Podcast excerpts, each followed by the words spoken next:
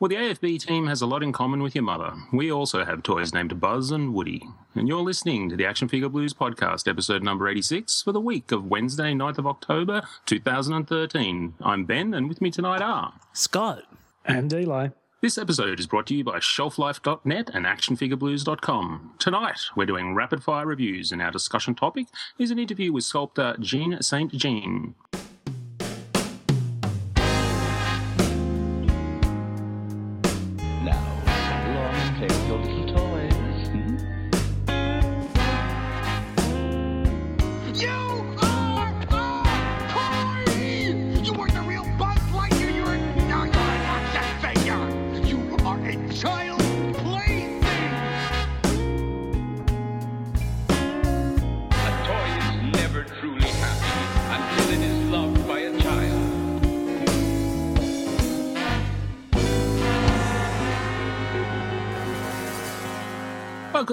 Guys. How you going? Good, thank you. Good.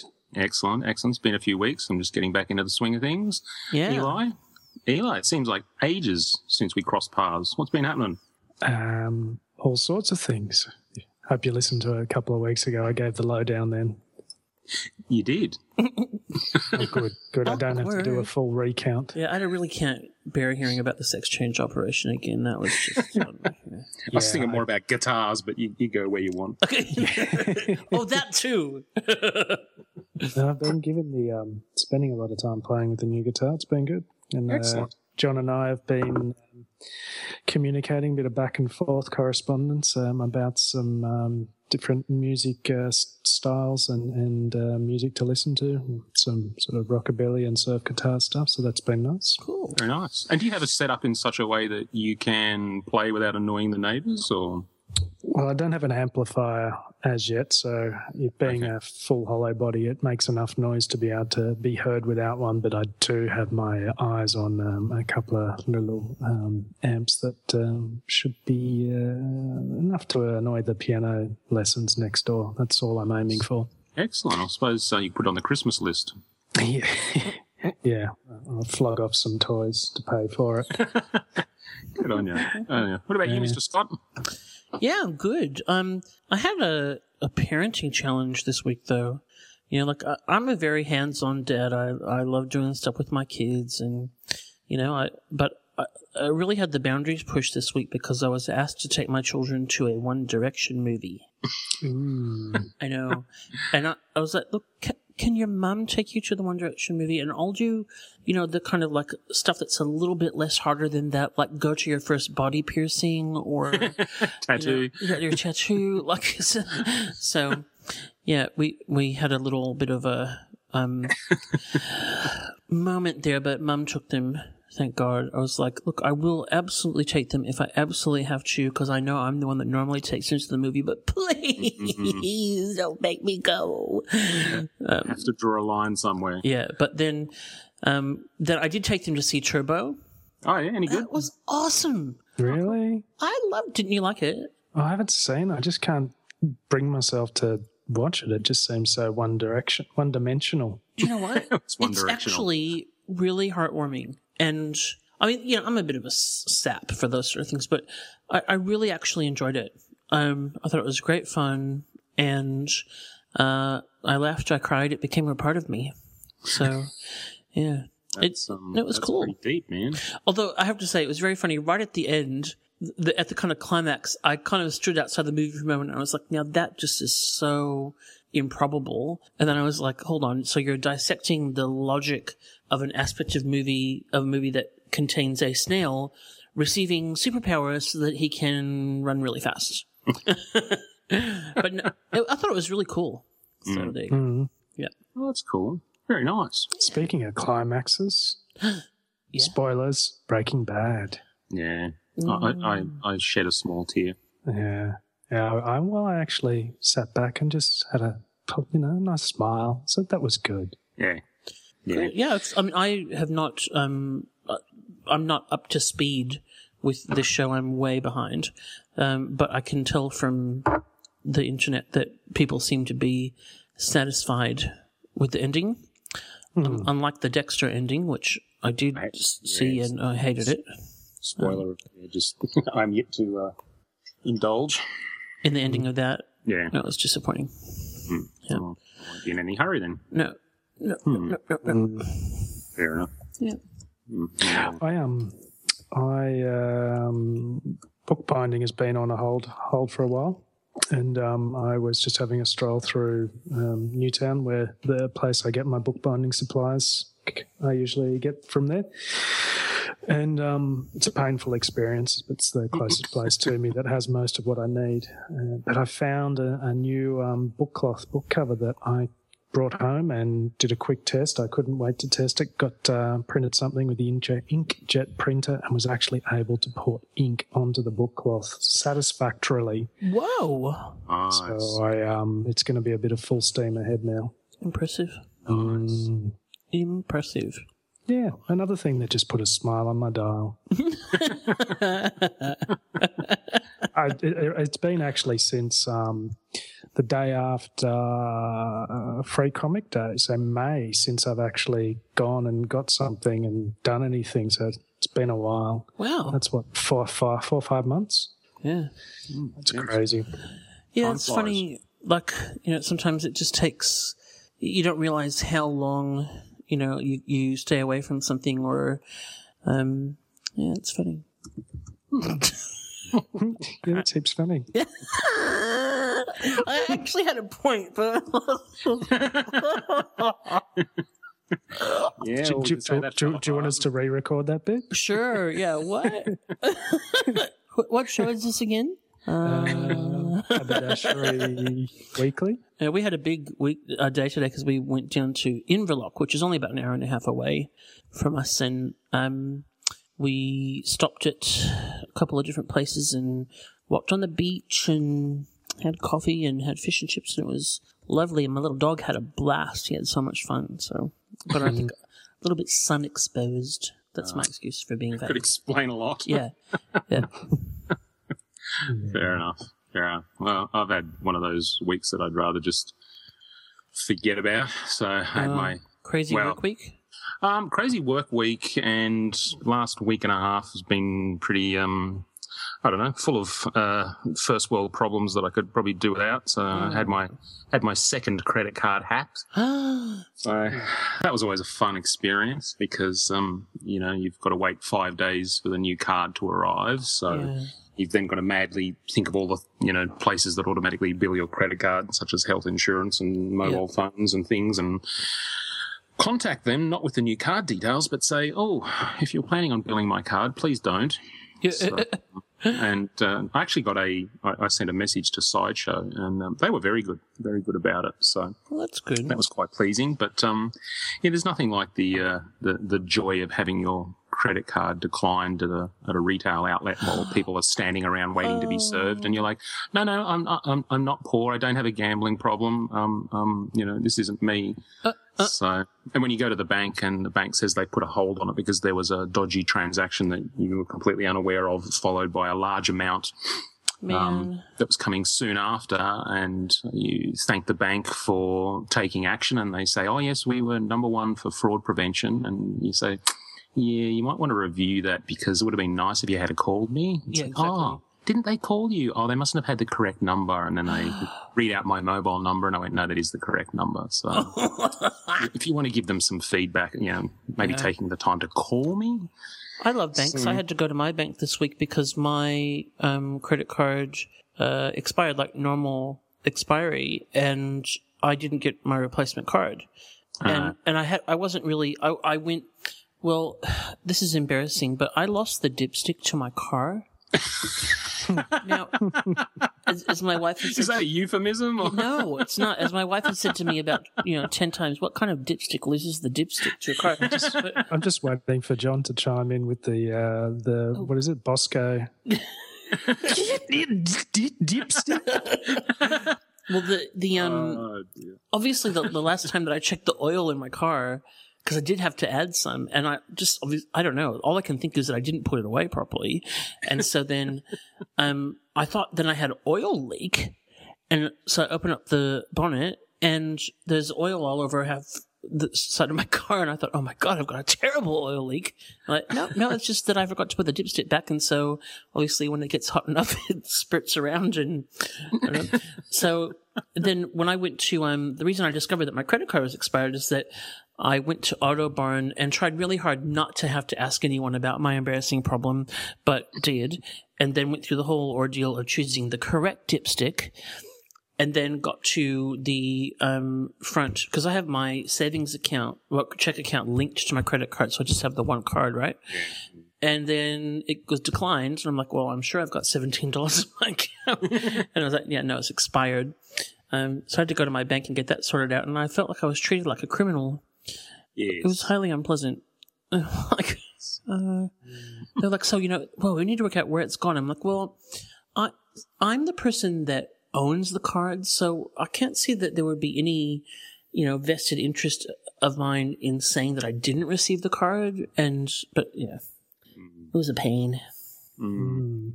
Well, my, my week continued when my uh, my hot water stopped working, and we have one of those tankless hot waters, the gas continuous gas type thing, and Yep.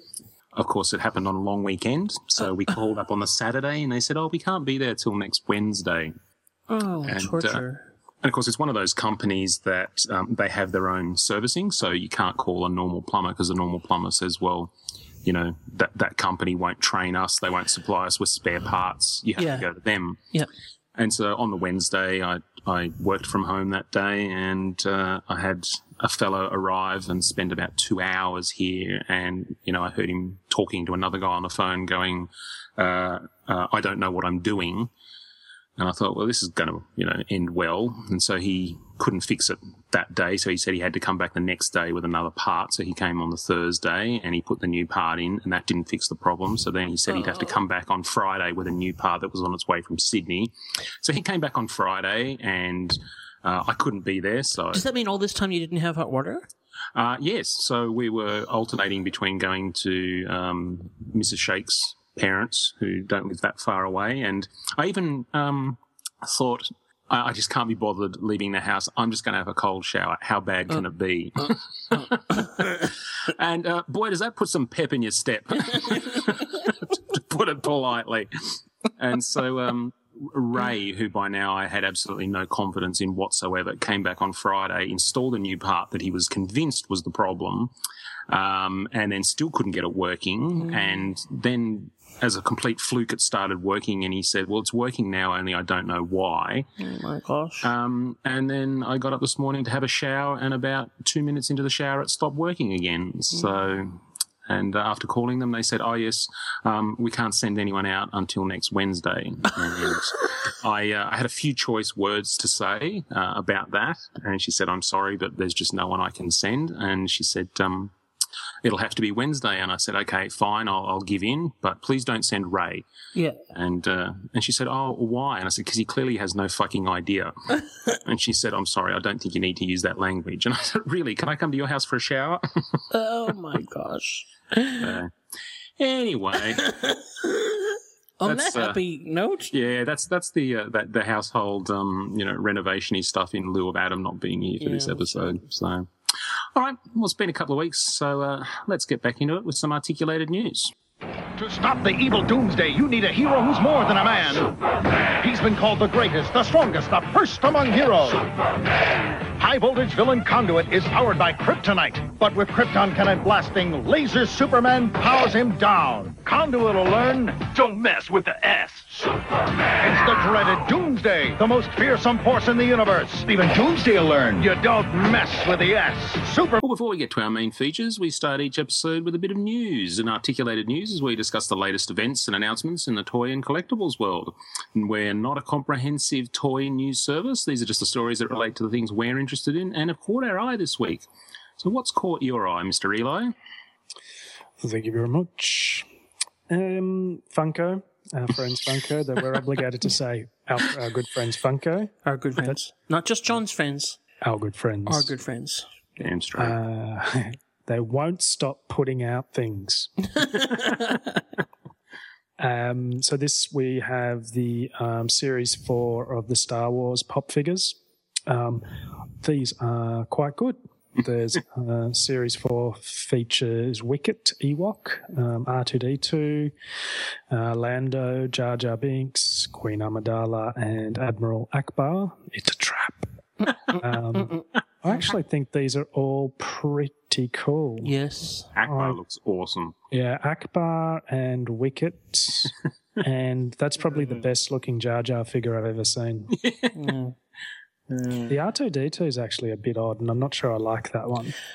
Yeah, well, I guess he's popified, isn't he? Like it's a. What do you do? You know, like Very what do you large emphasis on his eye.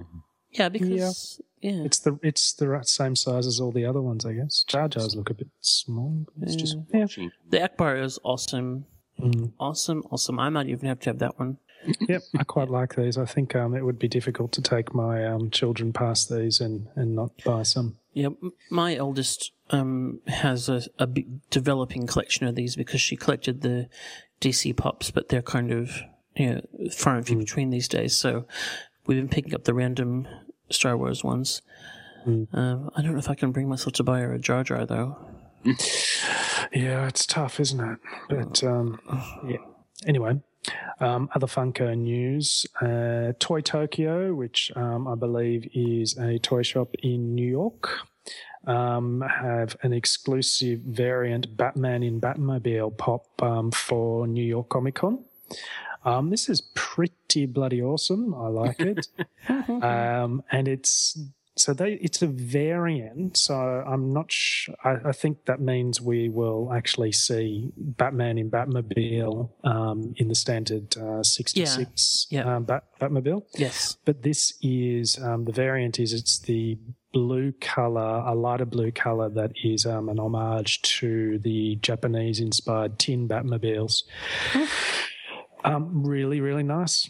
I would, um, if I could get hold of this for a reasonable price, I think I'd actually get it. Yeah, that's pretty nifty. It's very cool. It is very cool. so yeah, New York Comic Con, um, and um, I'd actually like to see what else they do with the Batmobile series. Um, in other news, um, Diamond Select has um, released some news about their upcoming toys for Thor: Dark, the Dark World movie. So the movie is when does the movie come out? End of October in Australia. You know, oh, yeah, November, early November. We got it a couple of weeks earlier than the US. Don't Yeah, we the do, first yeah. time did. So we get that happens again this time. That's weird. But anyway, It's weird. Um, so as we can expect, we've got the seven-inch Marvel Select figures for Thor, which is a bit of a different um, costume deco, I think, from the first movie. And there is a Jane Foster figure in some sort of outfit that I'm assuming has something to do with the movie. Yeah. Um, I wouldn't say that it looks particularly like Natalie Portman, but I'm not too concerned about that. No. I, yeah. This is a surprising one. Mm, it could stand in for, you know, miscellaneous robed, garbed woman, you know, anything sort of Game of Thrones to some sort of Roman series. But Is she actually separate carded? Like, you, you can Yeah. actually buy her separately. It looks like it. Wow. Yeah, so she will come out. Um, Thor is going to be out in November-ish, and um, Jane will come later, maybe later in November. Um, they've got a couple of base pieces that apparently join together to form uh, one sort of scene um, piece. say, if, you, if you've got a spare five bucks, just put it aside and then you can pick up that Jane Yeah. Figure in like, you know, June next year when it's on sale.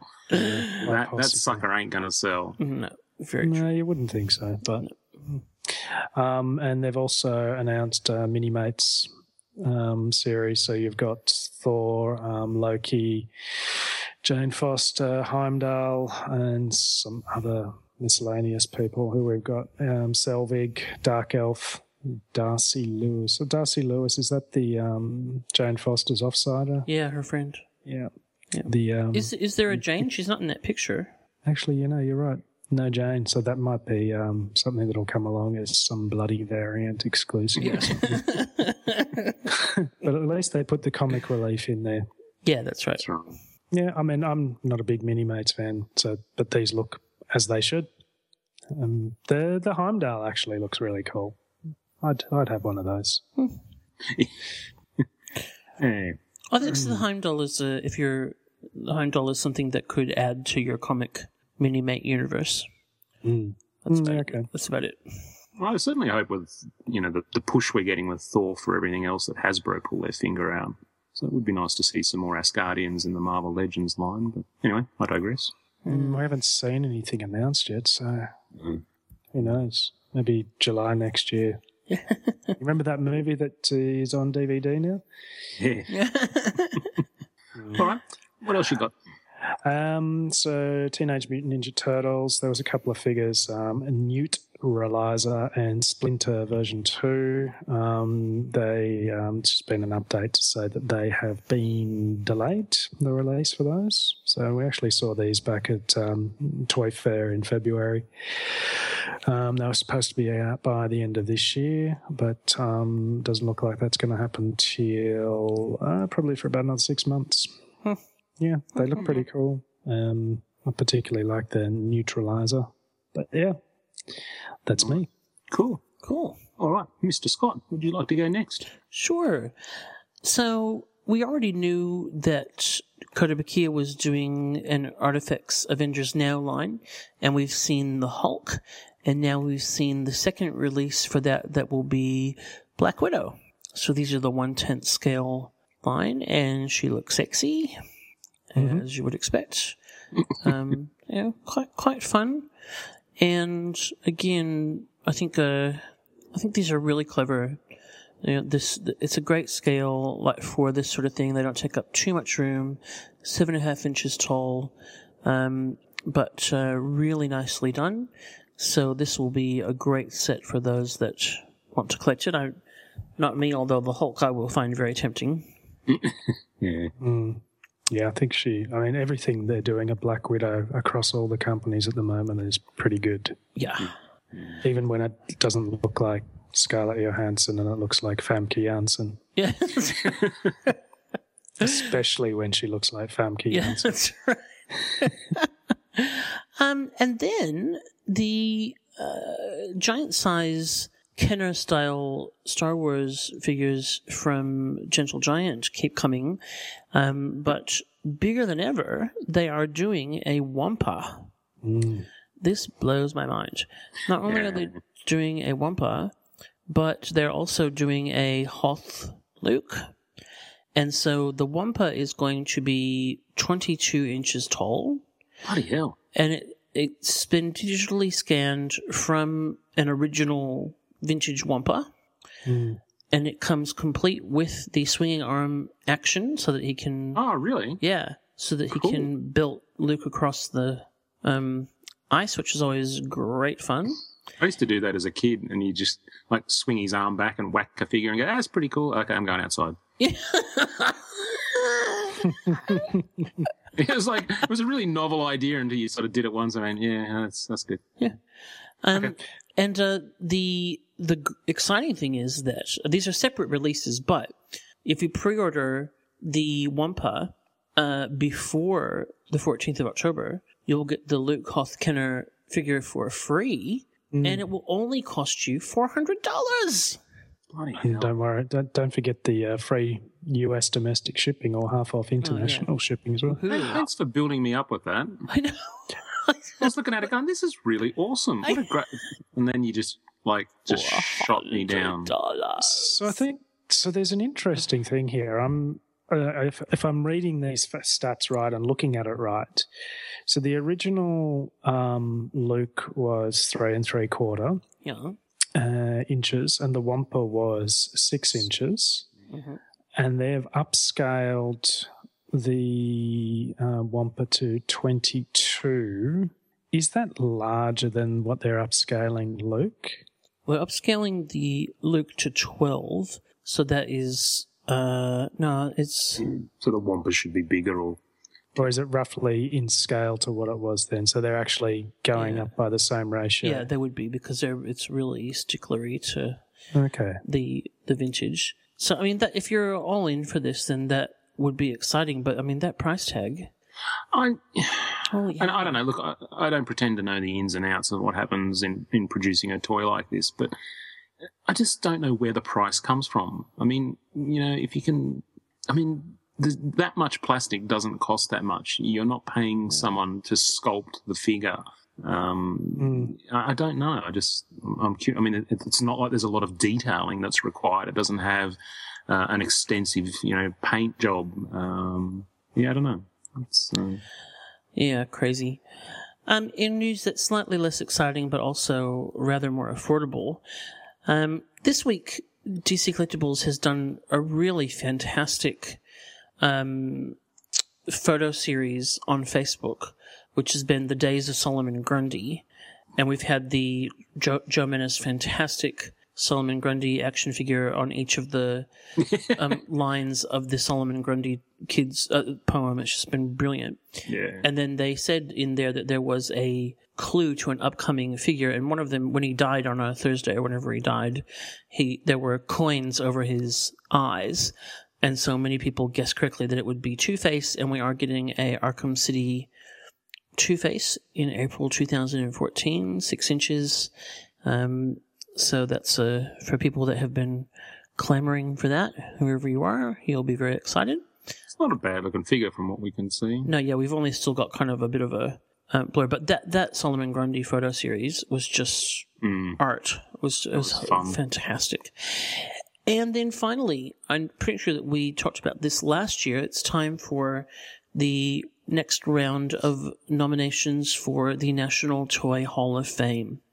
There are 12 nominees this year, and they are Bubbles, Chess, Clue or Cluedo for the Australians, Fisher Price Little People, Little Green Army Men, The Magic Eight Ball, My Little Pony, Nerf Toys, Pac Man, Rubber Duck, Scooter, Teenage Mutant Ninja Turtles. Hmm. And apparently, so so uh, appar- uh, apparently, My Little Pony has a commanding lead at the moment for the. So wow, Um, so I know we talked about My Little Pony last week, or you did. oh gosh, yes, we did in way too much detail. Did you get Did you get any feedback? Uh, no. Okay, I cool. suppose the show hasn't been out long enough at this point for saying thanks for so. teaching my kid what a clopper is. Fuck. Yeah. Um, anyway, I was in uh, I was in the, the local comic store during the week um, to pick up uh, this week's loot, and um, and I overheard this um, one of the, the guys saying to um, a customer said, "Ah, sorry, man, no, they're sold out." He said, "Which one's your favorite? And I'm not really following what's going on at the moment. And, the guy behind the counter's going, "It's the rainbow one, isn't it?" Can't you can tell me it's the rainbow one, isn't it? and I didn't really follow. And then I saw a tweet coming out of the, uh, the my, my local comic store, King's Comics, and it was um, just be aware that if you're a grown man coming in and buying my My Little Pony comic books, I'm going to ask you what your favourite pony is. oh dear. yeah. So if you feel like something else on that list might be more deserving for the National Toy Hall of Fame, how could the Little Green Army Men not already be in the National Toy Hall of Fame? I ask you. Yeah. Um, then well, how, how could Hmm. Teenage Mutant Ninja Turtles not be above that? But what is something like Pac-Man? Are we talking about like the giant guess arcade game. machine? I, I don't know. I, I guess I guess so. If it's the toy thing, then I guess it must be. Did they get another shot at next year if they don't get in this year? Yeah, the, I mean, Star Wars. I know was up a few times before it got in. So Chess. Yeah, chess. Bummer. So at the moment, oh, oh, actually, I just voted, and Turtles are now ahead of My Little Pony. Oh, so there you go. good. Turtles, My Little Pony, and then coming third at the moment are the Little Green Army Men. Uh, if you're if you want the scooter to get in, you really need to get voting because it's only got one percent of the vote. Very alarming for all the scooter fans out there. It's very interesting that they actually consider things like chess or dominoes because you, you know things like dominoes have been around for a thousand years or more. Well, uh, just to get some perspective here, in 2011 they inducted the blanket. So, Wasn't the, you the box in there as well? I- Didn't one year the cardboard box? Uh, I'm sure. Yeah, I think they. they It goes back to it goes back to '98. No, I'm not seeing cardboard box here. Mm. Alphabet Alphabet Box, Easy Raggedy Andy. What about Raggedy Ann? Oh, Raggedy Ann and Andy are both in there. Uh, playing cards, Dollhouse, no. Actually, it, it doesn't seem to have the 2013 winners yet. Oh, maybe they get announced. Um, It's because we're still voting on them. Okay. I see.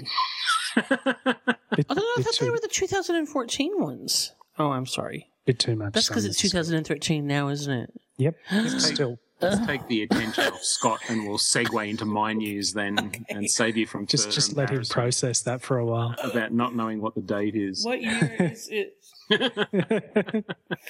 Um, I shall there was some contemplate news- over a Tim Tam. there was some news this week that I initially got extremely excited about, and that sort of tapered off fairly quickly. Uh, and that was the news that Dynamite Entertainment has uh, expanded into, uh, well, other merchandise. I guess other than comic books, and I mean Dynamite are doing a pretty good job. They've got some pretty fancy licenses that they're um, getting some good mileage out of. And so the first thing that came to mind for me was six-inch action Mileage, figures. What do you mean? You mean like 57 variant covers? well, that's right. I mean, they've managed to keep things like Red Sonja and the, the, the sort of John Carter stuff going for a while, which is nice. Um, so yeah, I just assumed that the first thing that came to mind would be some fantastic, you know, six-inch scale action figures of the assorted uh, pulp heroes. They've just announced they've got Doc Savage. Um, they've already got the Shadow and the Spider and things like that. Um, but quite quickly uh, came down to uh, a handful of well, a handful of properties and a handful of ideas. Uh, the properties included were Six Million Dollar Man, some of the Chaos Comics stuff, Red Sonja, Army of Darkness, and Vampirella. Uh, apparently, we'll see action figures, a a statue, uh, and novelties relating to Six Million Dollar Man and other sort of various bits and pieces. So, um, don't know. It's, kind of a bit, bit sparse in the detail. So I guess we'll have to wait and see, and The, the hopefully. thing um, that I found disconcerting was that the um, they kept referring to all this stuff as the 3D market. Like you're re-entering the 3D market, and I'm like, oh dear. Mm. And we've certainly seen bits and pieces over the years of, of some of these characters, like Vampirella, etc. Um, especially the the Chaos characters through um, more action collectibles. So I don't know. As, as long as there's sort of consistency uh, amongst them, um, as far as action figures and things go. So I don't know. We'll, we'll stay tuned on that one, and, and hopefully, well, you know, hopefully those pulp heroes are gonna get a look in somewhere. Um.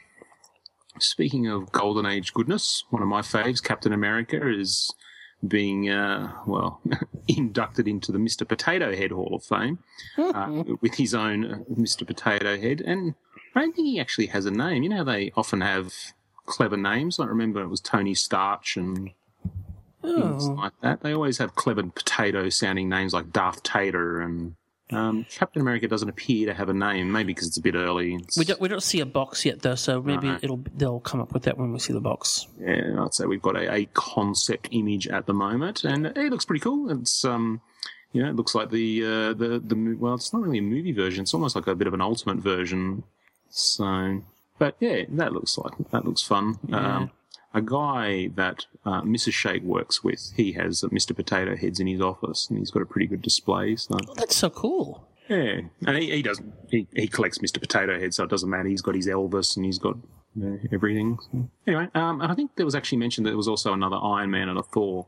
Um, oh, and a, a Wolverine as well. So there you go. Not really my thing. I don't think I own a Mr. Potato Head. No.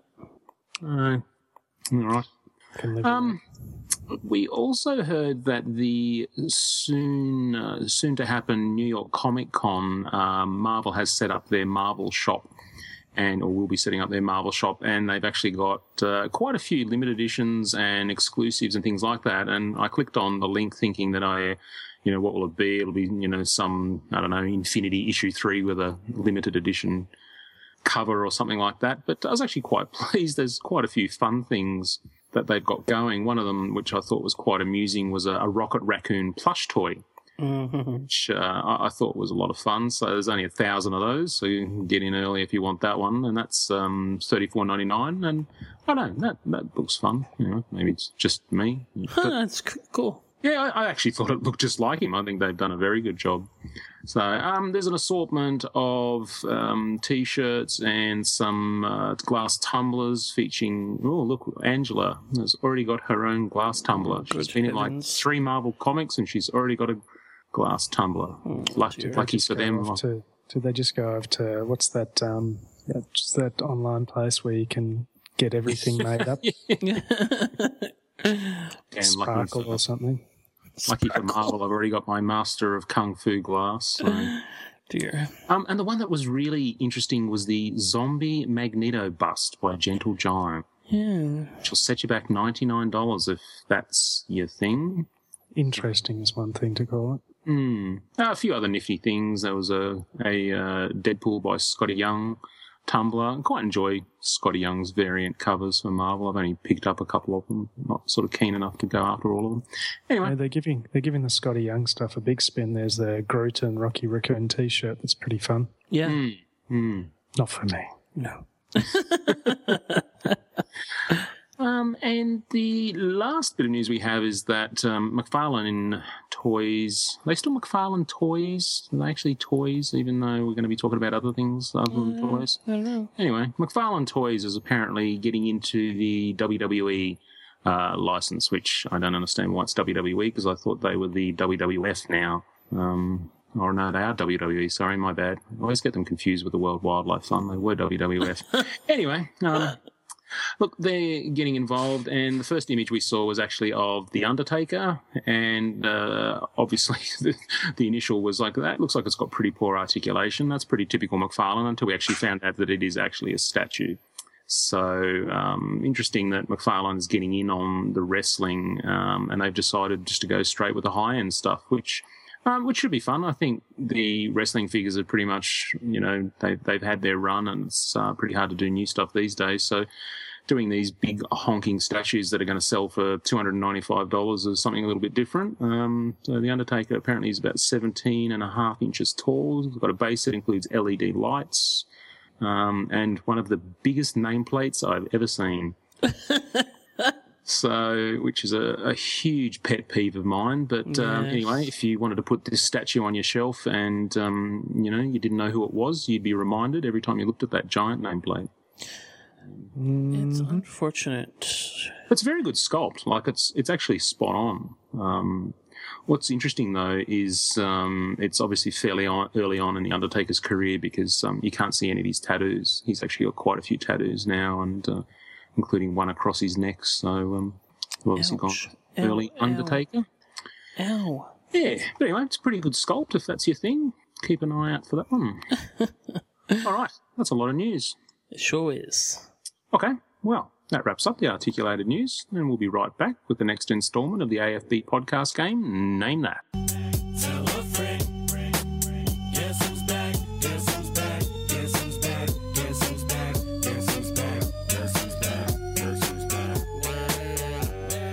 Howdy, howdy, howdy. It's your old friend Engineer Nerd again, back with another Name That. In last week's exciting installment, you heard this sound. They're invading. Each with powers more awesome than the next. Are burning with flame power. Their whirlwind power blows them away. There's nowhere to hide. Yikes! And after listening to that exciting clip, did you catch what it was? Well, of course you did, because you all knew it was Pokemon. Well, maybe you didn't. I know I wouldn't have known what it is, but it was Pokemon. So, catch 'em all. You guys get it? Okay. Anyway, moving on. We'll move on to this week's sound, and it's gonna sound a little something like this. Come to drive America nuts. They're ugly, they're weird, they're tiny, they're terrible. And they're pink. There are hundreds of them. And we'll take one more listen right here. Come to drive American nuts. They're ugly, they're weird, they're tiny, they're terrible. And they're. There are hundreds of them. If you think you have the daring insight into what that sound is, then let us know. Come on over to the AFB forum. That's afbforum.com and let us know there. And if you get it right, you'll get a forum point. If you get enough forum points, you can get coffee for free. Well, at least so I've heard. Anyway, if you'd rather play the picture version, come on over to tvandfilmtoys.com on Tuesdays and Thursdays where we play the picture version, and you still leave the the guesses over in the AFB forum and get points. So either way, it's a lot of fun to guess and come and play along. We'll talk to you soon, and peace out, people.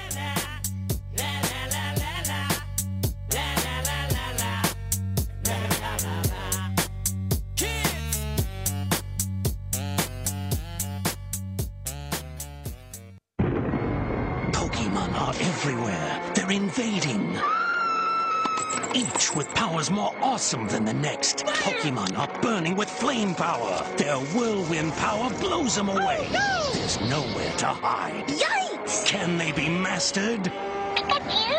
It's the Fembot, new from Kenner.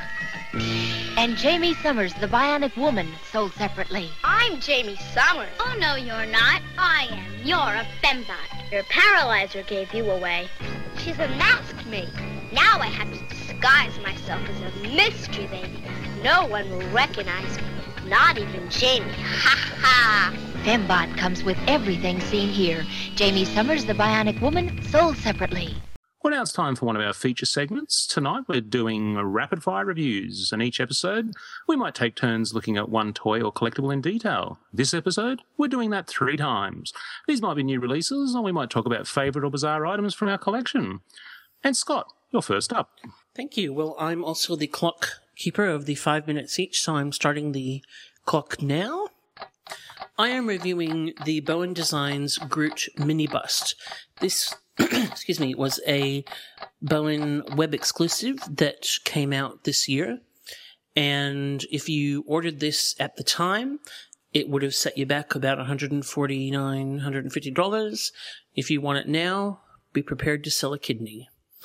uh, there's 500 of these all up. Mine's number 175, and uh, they're getting pretty pricey on the secondary market, which doesn't happen to Bowens a lot, but for the web exclusives, it usually does. So, if you're not familiar with Groot, he is the big tree guy, um, originally from uh, Jack Kirby Tales to Astonish story, where he was a bad guy, and now of the Guardians in the Galaxy, where he is a a good guy and um, a part of the team. So when we say mini bust here, that's um, using the term rather loosely because uh, this chap is 14 inches tall. Which uh, is a clever way, I think, of approaching Groot, because obviously a full size Groot would have to be enormous. Um, so the mini bust with the, the scale that they've chosen is a clever way of showing the scale of the character without having to do something enormous. It's sculpted by the Kucharek brothers, who are, you know, certainly some of the most creative sculptors that Bowen uses, and creative not just in their character choice, but also in their problem solving in designing, you know, characters that could fall into the too hard basket. So this is the traditional type of bust where we don't have arms, we just have the um, torso with uh, the shoulders, and it's cut out at the back, um, like a, the the earlier Bowen busts were. The um, like I said, he's 14 inches tall. The sculpt on this is uh, exceptional. The all, all of the wood um, in in his face and his I guess branches. He doesn't have hair. He's got the the knots and everything beautifully done, but then also the details on his uniform, the uh, wrinkles in his jacket, buttons, uh, even the um, strap that goes around his chest um, is beautifully done and, and looks fantastic. He's got a base that has um, some branches wound around it as well. It's very clever the torso comes in at a very fine point in connecting to the base, but it's very stable. It's not in any real danger of um, tipping over. And uh, it's very beautifully painted as well. Great color choices. The the one thing that I would comment on just in comparison to the uh, pictures and even the pictures on the packaging is that there looks like there's been a bit of a a grey sort of wash that has been run over the wood that uh, not there in the promo pictures. So the promo pictures are more just solid brown whereas the wash actually does give it a bit more of a textured feel. So it looks a little bit different at first, but when you have a look at it, uh, I think it's very well done. I've got one little complaint about this great piece, and that is that like, as sometimes happens with um, statues, when you actually sit him flat on the table, he's actually looking down at quite an angle. So mm. when hmm. you're looking at him straight on, you can't actually see his eyes, which is a bit of a pain, particularly because the place that I want to put him is, I uh, had planned to put him was on a bottom shelf, um, where he would have gone really nicely with some other cosmic characters. But if I put him there, I'm really going to be looking just at the top of his head. That's um, actually common to a, a few pieces um, yeah. of the sort of last 12 months. Yes, and and one thing, the thing that bugs me about this is that um, when they're photographed, they're photographed looking straight on, you know, and that says to me that they know that people want to see the faces of these things. But there's been a couple of Bowen pieces in particular, um, the the classic Storm that came out a little while ago, Dazzler to a degree, um, where they're photographed looking straight on. When you actually get them, they're looking down at quite an angle, and uh, this is this is the case with this chap as well. So uh, I. I'm really happy with the piece. I think he's a great addition. Um, I'm not going to penalize him too hard for looking down because it's not his fault, and I'm going to give him a nine out of ten and that mm-hmm. is time. Very nice. would you say the, the way you mentioned that it's kind of sculpted out the of the back or, or you know carved out at the back is is that a styling choice or do you think that was something they did to keep the weight down?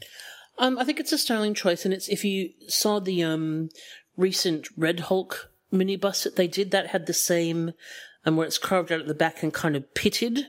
Mm. Um, so I think it is a way of keeping weight down for sure, but it's also you know, I think quite clever, like in terms of a way to, you know, not have to define the whole thing because it just looks like it's kind of been carved out of it. So it's it, it really is a shame the angle thing because his facial expression is great. I'm gonna have to put him up so that you can really fully appreciate it. But it's just even now when he's sitting on the table in front of me and I'm sitting at eye level or should be eye level, he's looking down. It's a bit of a bummer. Mm. But that just means he has to go up on a higher shelf and he'll be fine. Hmm. Very nice. Thank you, Bowen Designs. Hmm. I'm glad that they actually make the effort with those unusual pieces. Uh, they, every now and then, Bowen Designs will just, um, you know, have a go at something that's just, you know, a, a little bit left field and, and obviously you know, do it spectacularly well. And I think it's partly the nature of the business model too, in that um, I know the Kuchareks do this a fair bit where they will just do stuff on spec. Mm, you know, mm. without it necessarily being asked for. And I'm not, I don't know if this is one of them, but you know, and just say, hey, what do you think of this? And because of the way that um, the business model works, Randy will put that stuff out there, and if it gets a good reaction, then and it's on the his list of approved characters, then it'll get made. Yeah, you know, there's only yeah. 500 of these, so you know, it's not a huge um, you know, it's it's not a huge risk really if you know that it, it gets a really positive reaction. And this is clever too, particularly you know with movie etc. coming up, and he, they have said they are going to do Guardian of the Galaxy busts. So, yeah, um, yeah looking forward to the rest. Hmm. Very nice, very nice. That's me. All done. right, Mr. Eli. Hello. Are you okay. good to go? Your time starts now. Cool. Well, I'm doing the sci-fi Revoltech Iron Man Mark One figure. Um, this is made by Kaiyodo, a Japanese company. So, Sci-Fi Revoltech is um, it's a sort of a blanket name for a bunch of figures that um, are coming out with the Revoltech technology, which is, I think it's the name is essentially to do with the um, the articulation. Um, I picked this up uh, this year. It was released this year, and it was the first purchase that I made through Hobby Link Japan. It is. It's an action figure. It's um, uh, 160 millimeters, so it is. Um, it fits in the scale perfectly with the Marvel Legends um, scale. So, um, I think uh, Adam was reviewing uh, Figuarts uh, Iron Man a few weeks back. Same sort of deal. Um, just matches perfectly and looks a lot better than the Marvel Legends ones. Um, the price I paid for this, including shipping, was about fifty to sixty dollars, and um, I think it's mostly sold out now. You may be able to pick it up from somewhere like Big Bad Toy Store or something still, but um, Hobby Link no longer has it in stock. The packaging uh, is very good. It's very collector friendly. So you've got a nice window um, box with um, inside with the uh, molded tray the figure sits in and um, the accessories that come with it. The um, the box itself has um, basically photos of the figure itself. Um, there's one small bit of movie art. Well, I should say this is actually based on the um, the Mark One Iron Man from the Iron Man movies. So there is one um, still from the movies, but it's not a Mark One. It's um, or Mark Three or Mark Four or something. Um, but all the other pictures on the box are um, the figure itself and um, the accessories and the Revoltech um, system. Um, and everything is in Japanese, which is which is kind of useful if you read Japanese. but very collector friendly. The sculpt is awesome. It is very movie um, accurate. Um, Watanabe Yuki is the sculptor. He's done a few figures for the Revoltech series. So he's done a, a Mark 7, and there is an upcoming um, Mark 17. Um, and he's also done some of the um, the um, Godzilla type of things, so Mecha Gojira and the Gamera, and um, one of those flying ones as well, Rodan. He's um, he's done some good work. The paint apps are extremely good in the most, um, very accurate washes, and um, the detail on the armor for these are all really good. The only issue I have with the paint is the skin tone underneath. It is very much not a Caucasian American under there. I would say it's more of a chocolatey type of skin. Um, so maybe it's the costume being worn um, that they assembled, you know, in Afghanistan after the fact. Not sure, but um, that's the only thing I would um, I would mention about that. Articulation, as I mentioned, it's the Revoltech system, so there is all the joints and rotation. Um, the official stats say about 19 points of articulation. Uh, it's kind of redundant with the amount of things you can do with it. You know, you can sit it down on its ass and do, you know, the lotus pose and all sorts of stuff. So really good. Um, accessories, it's, I mean, the figure itself has just got stuff all over it. You know, all the stuff in the movie that they piece together in that um, in that uh, bunker. Um, but it does come with an extra set of hands. It comes with a flame for the flamethrower attachment that he built onto his costume, uh, the armor. Sorry, uh, it comes with a little box, which I think is to put the accessories in, and a little nameplate as well. Um, very awesome figure, and um, it's definitely got me hooked onto um, Japanese style of figures, being as how Marvel Legends and um, Mattel are doing. Fuck all that I want to buy. 20 seconds left. So now in slow motion, I will read out my dolly rating out of 10. Um, I am going to give this, um, uh, I'm going to give it a 9 as well. No, no, 9.5. Um, the, that skin tone thing. And time. And also, there is something in one of the um, details that comes out of his forearm that's not quite as in the picture.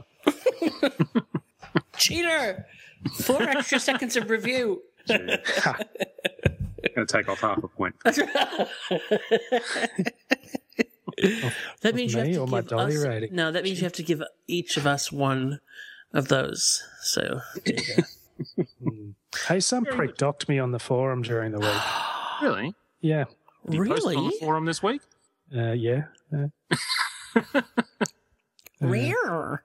Yeah, that's it's. I'm, I'm trying to think of um, your most recent posts and and Oh, if look, I'm so- never full of joy. If, you know. if so, were, were they offensive? Oh, I'll give it you. depends how you you read it, right? It's not like I often put a, an emoticon on the end of the stuff I say. You got It's it. probably your lack of smiliness. I'm sure Yeah. that's what did Ah, it. It's happened before. Yeah, for sure. I've been meaning to talk to you about your lack of smileys. um, Well, I'll, I will give you, for people who have no idea what the hell we're talking about, on our the AFB forum at afbforum.com, uh, we have what we call QC, which are points that you can give, which really are supposed to be for when you like what someone did, but you can take them away as well, which is just mean. Mm, and they're, they're the ones that John gives every week for guessing Correct. his um, stuff. That's right. So, all right. Well, thank you for that, Eli. I'll, I'll award you a uh, uh, an AFB podcast point. Yay. Please, please don't. All right. Okay, must be your my go. time starts, Ben, Yes. now. Thank you. All right. I'm going to be talking about Hellboy.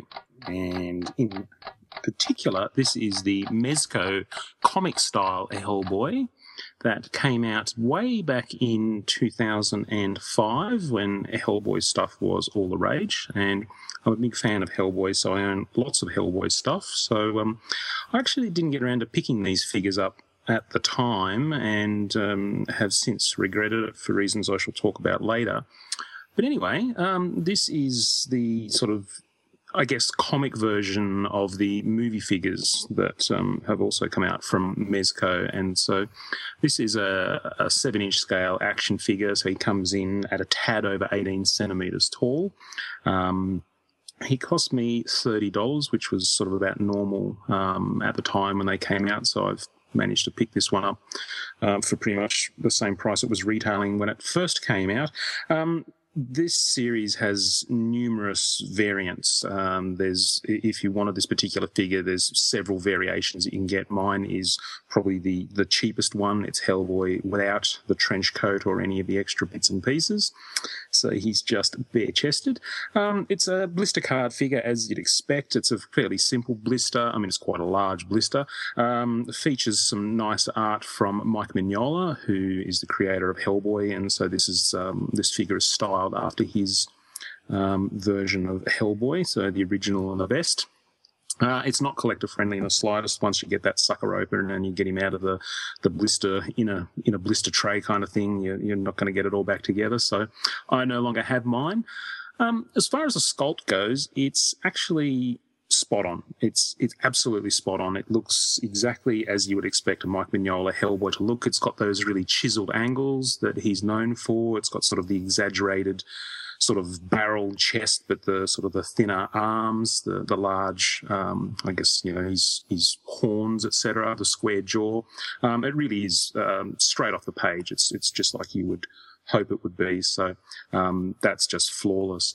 Um, as far as the paint goes, well, it's it's actually pretty good considering how simple it is. It's um, he's cast in red plastic. He's got a black wash that they've run over to sort of bring out um, some of the the nooks and crannies. Um, it's pretty well done with the leather belt. He's got his usual, you know, belt with all the pouches and harnesses and things like that. That's all nicely detailed. It's quite simple, which is what you'd want with this sort of thing because that's how Mignola does it. Um, his um, bits and pieces like the the grip on the Samaritan pistol, sort of done in the wood grain, etc. Um, as far as articulation goes, uh, it's not too bad. It, it's pretty sort of standard for this. They haven't gone sort of um, Marvel Legends crazy or anything like that.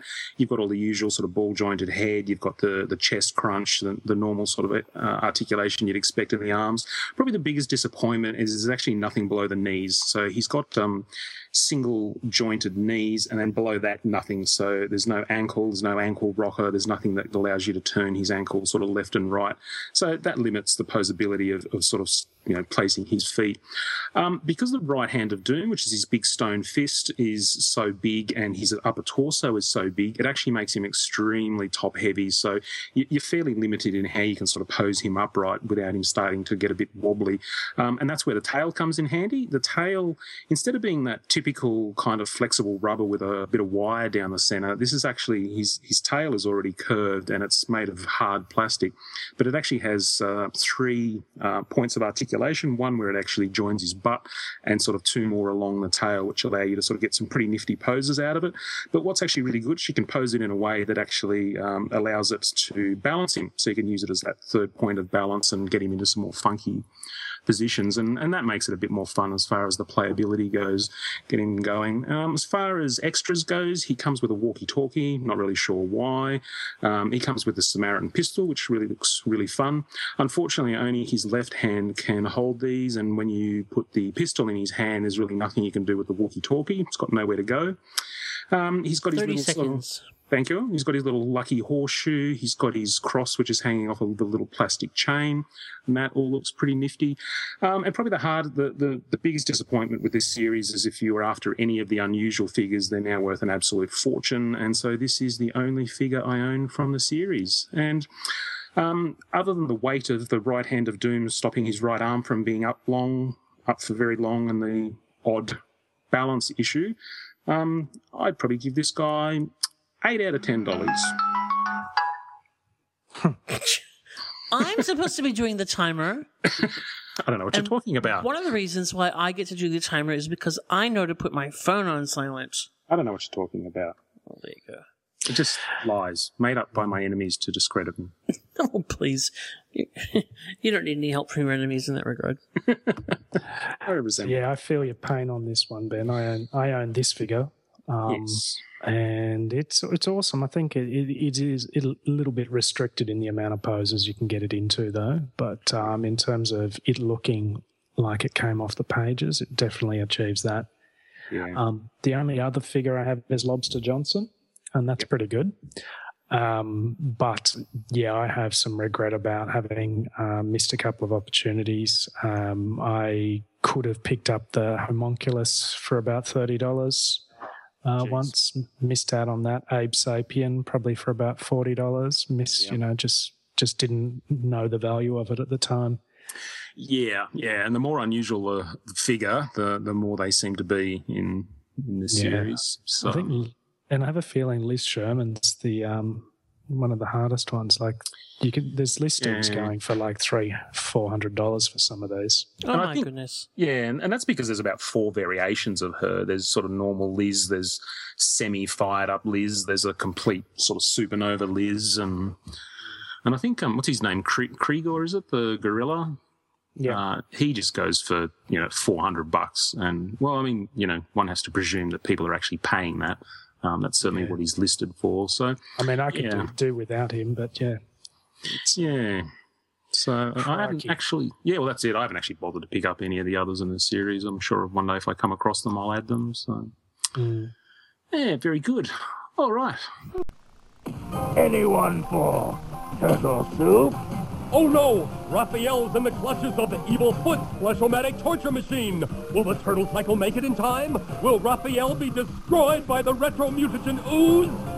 I don't know. What a shot! The double-barreled plunger gun saves the day again! And with their retro catapult, the turtles are giving the foot some of their own medicine!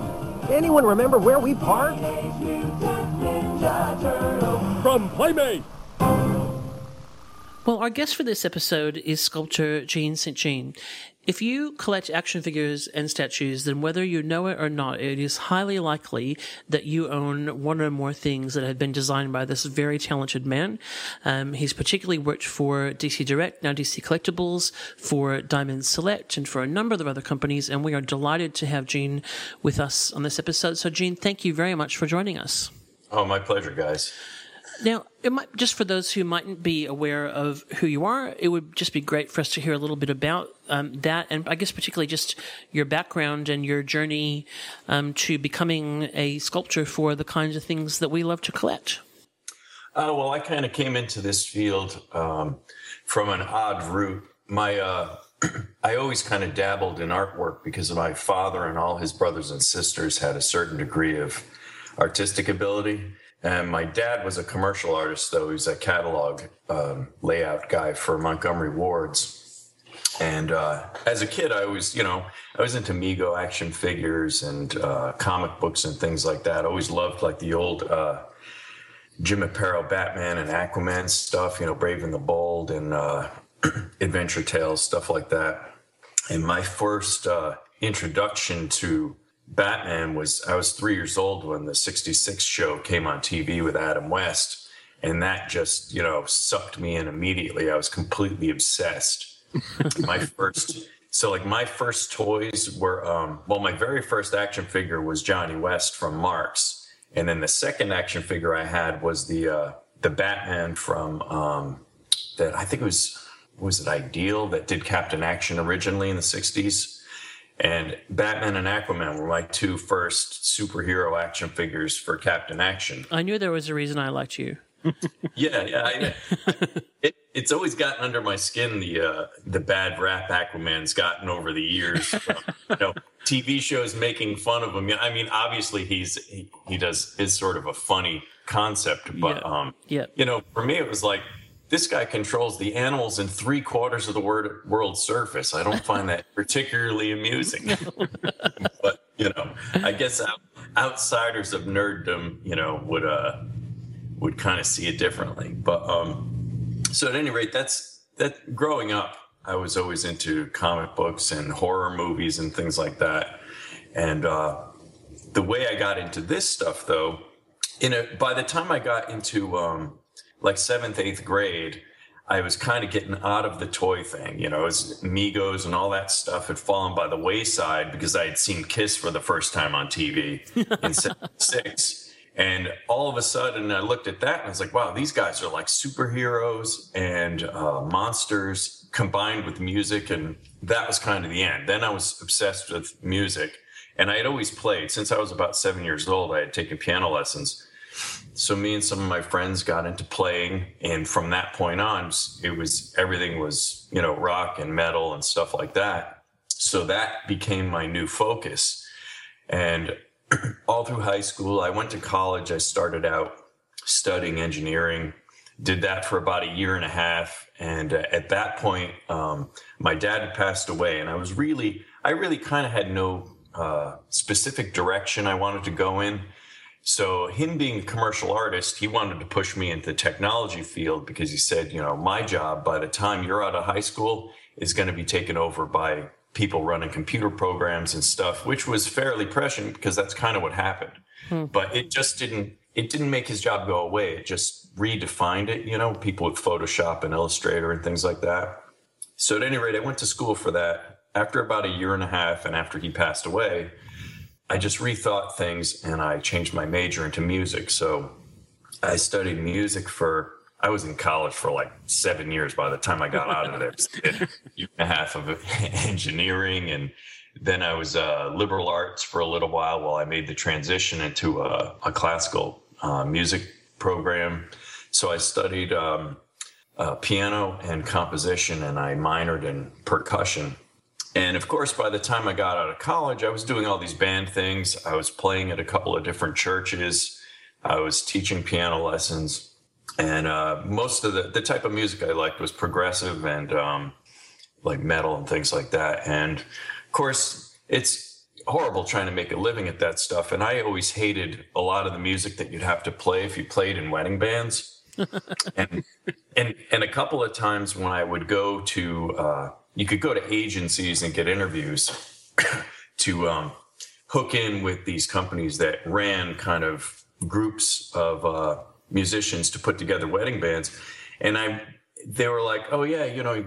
Your playing's great, but you know you'd have to cut your hair. And after I heard that, I was like, "No, man, I'm not cutting my hair to play this crappy music." so, uh, what ended up happening around 89 when um, the Tim Burton Batman movie came out, all of a sudden that reinvigorated my interest in the character. So I remember specifically going down to the city for some interview or something, and there was a comic shop or a newsstand right across the street from the train station where I lived.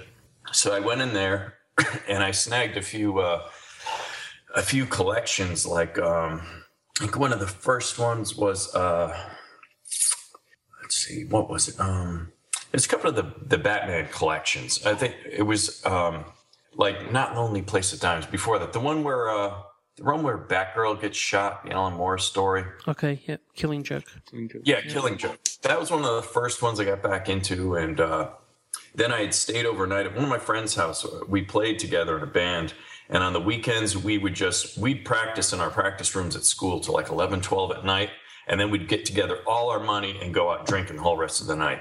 So after after one of our binges, we go back to his house, and I couldn't sleep, and he had a pile of Batman graphic novels on the table.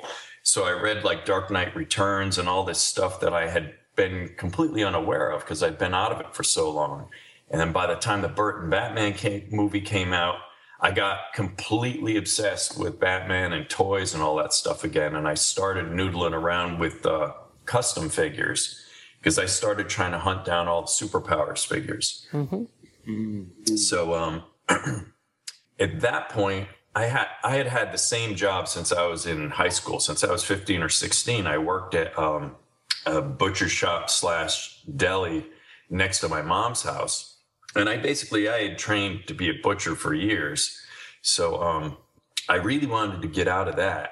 And when I had gotten to a point where I was, you know, just at the end of my rope, uh, me and the guy I worked with used to look through the New York Times every day looking for a job that was going to get us out of this place. And I found an apprenticeship at a place that did collectible dolls in upstate New York, and they were looking for an apprentice mold maker. So I just bugged the crap out of this lady until she gave me an interview, and I brought a bunch of my drawings and some of my customs I was working on and stuff. And I remember the very first thing I saw when I went into the shop, they were working on Rock'em Sock'em robots based on Terminator 2. So there was like an Arnold sculpt in wax and a T1000 sculpt in wax. And I was like, man, this is the place I want to be. And I had to, uh, she hired two guys. She hired me and another guy on a temporary basis. And only one of us was going to uh, get the gig. And I was, I lived a little closer and I actually had transportation. So I kind of got the job, I think, by default. And uh, I worked for her for like for about five years, and it was a very solid foundation in very traditional toy work. Because when she had started, she would, she had been doing toys since the '70s, so everything we did was in uh, you know traditionally done in toy wax, and uh, there was fabrication. I first started doing some machine work to do fittings and articulations there, and I did all the mold work, all the plaster work, and a lot of um, we did oddball stuff like we did some slip casting and firing stuff in a kiln. And um, the type of toys we did were predominantly porcelain dolls and we did a lot of um, a lot of tyco dolls which were um, rotocast vinyl which is a different approach than doing sculpting for uh, injection molded action figures. And we only did a couple of action figures here and there. It wasn't really her thing she was great at it, but she just didn't like doing realistic or, you know, boys' toys kind of stuff.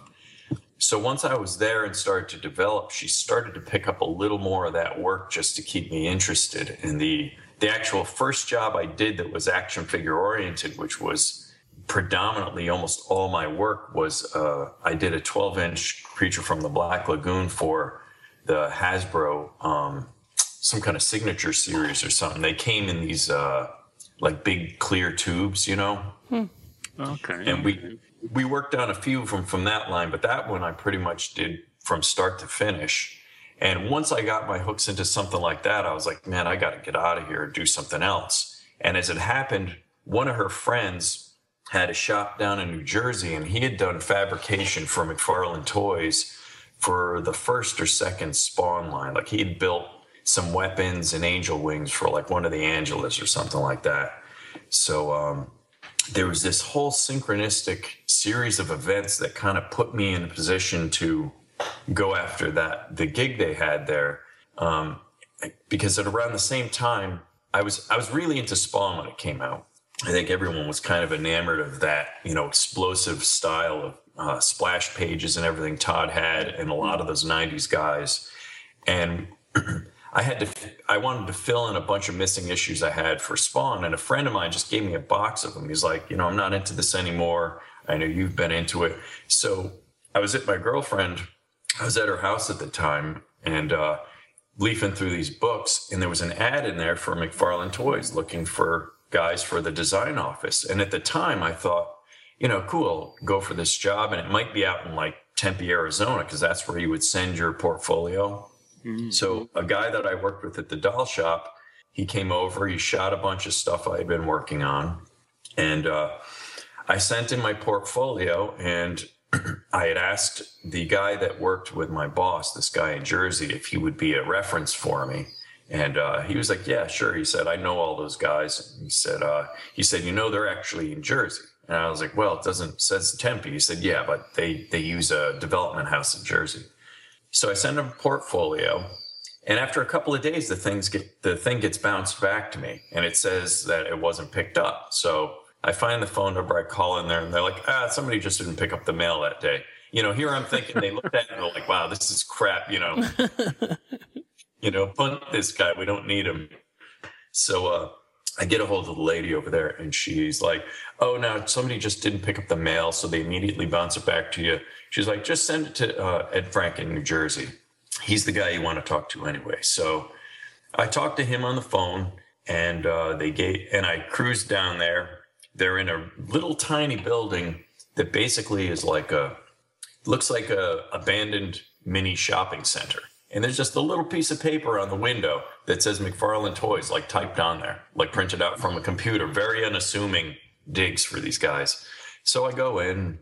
There's like a, there's like you know ten people working in this one little tiny room in the front of the building where the main office is. So I go in and talk to the guy, and the first job he gave me was uh, Medusa from Spawn 13, and uh, they kind of had a rough out start, a real embryonic uh, figure and he gave me a drawing he had done. So I took that, and that that basically got me in the door. They liked what I did with the first project. So then he hired me, and you know we talked. Well, how much you need to come down here, and uh, we made an agreement. So then I started working there, and it was um, it was cool because it was really like a, it was the heyday of that company where they really hired people who were individual artists to develop each figure and they'd hand you a drawing and they'd leave you alone for a couple of weeks at your desk.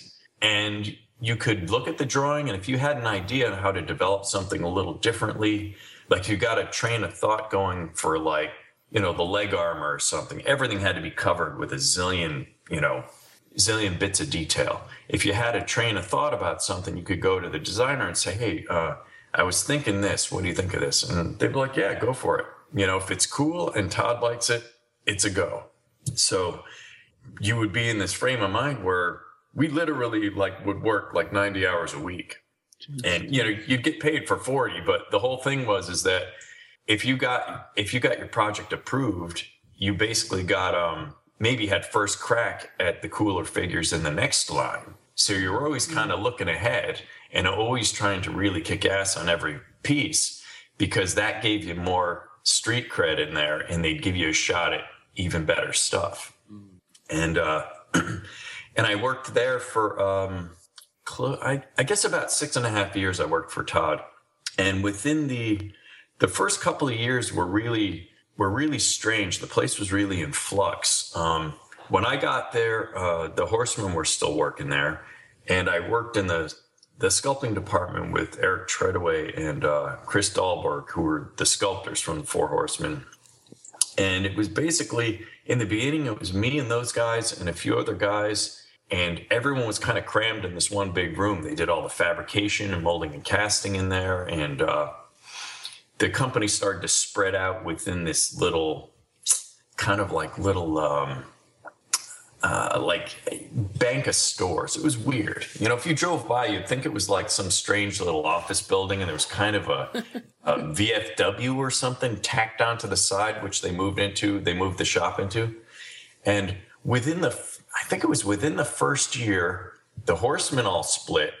All their friends that worked with them down in the shop split, and the place was like a ghost town.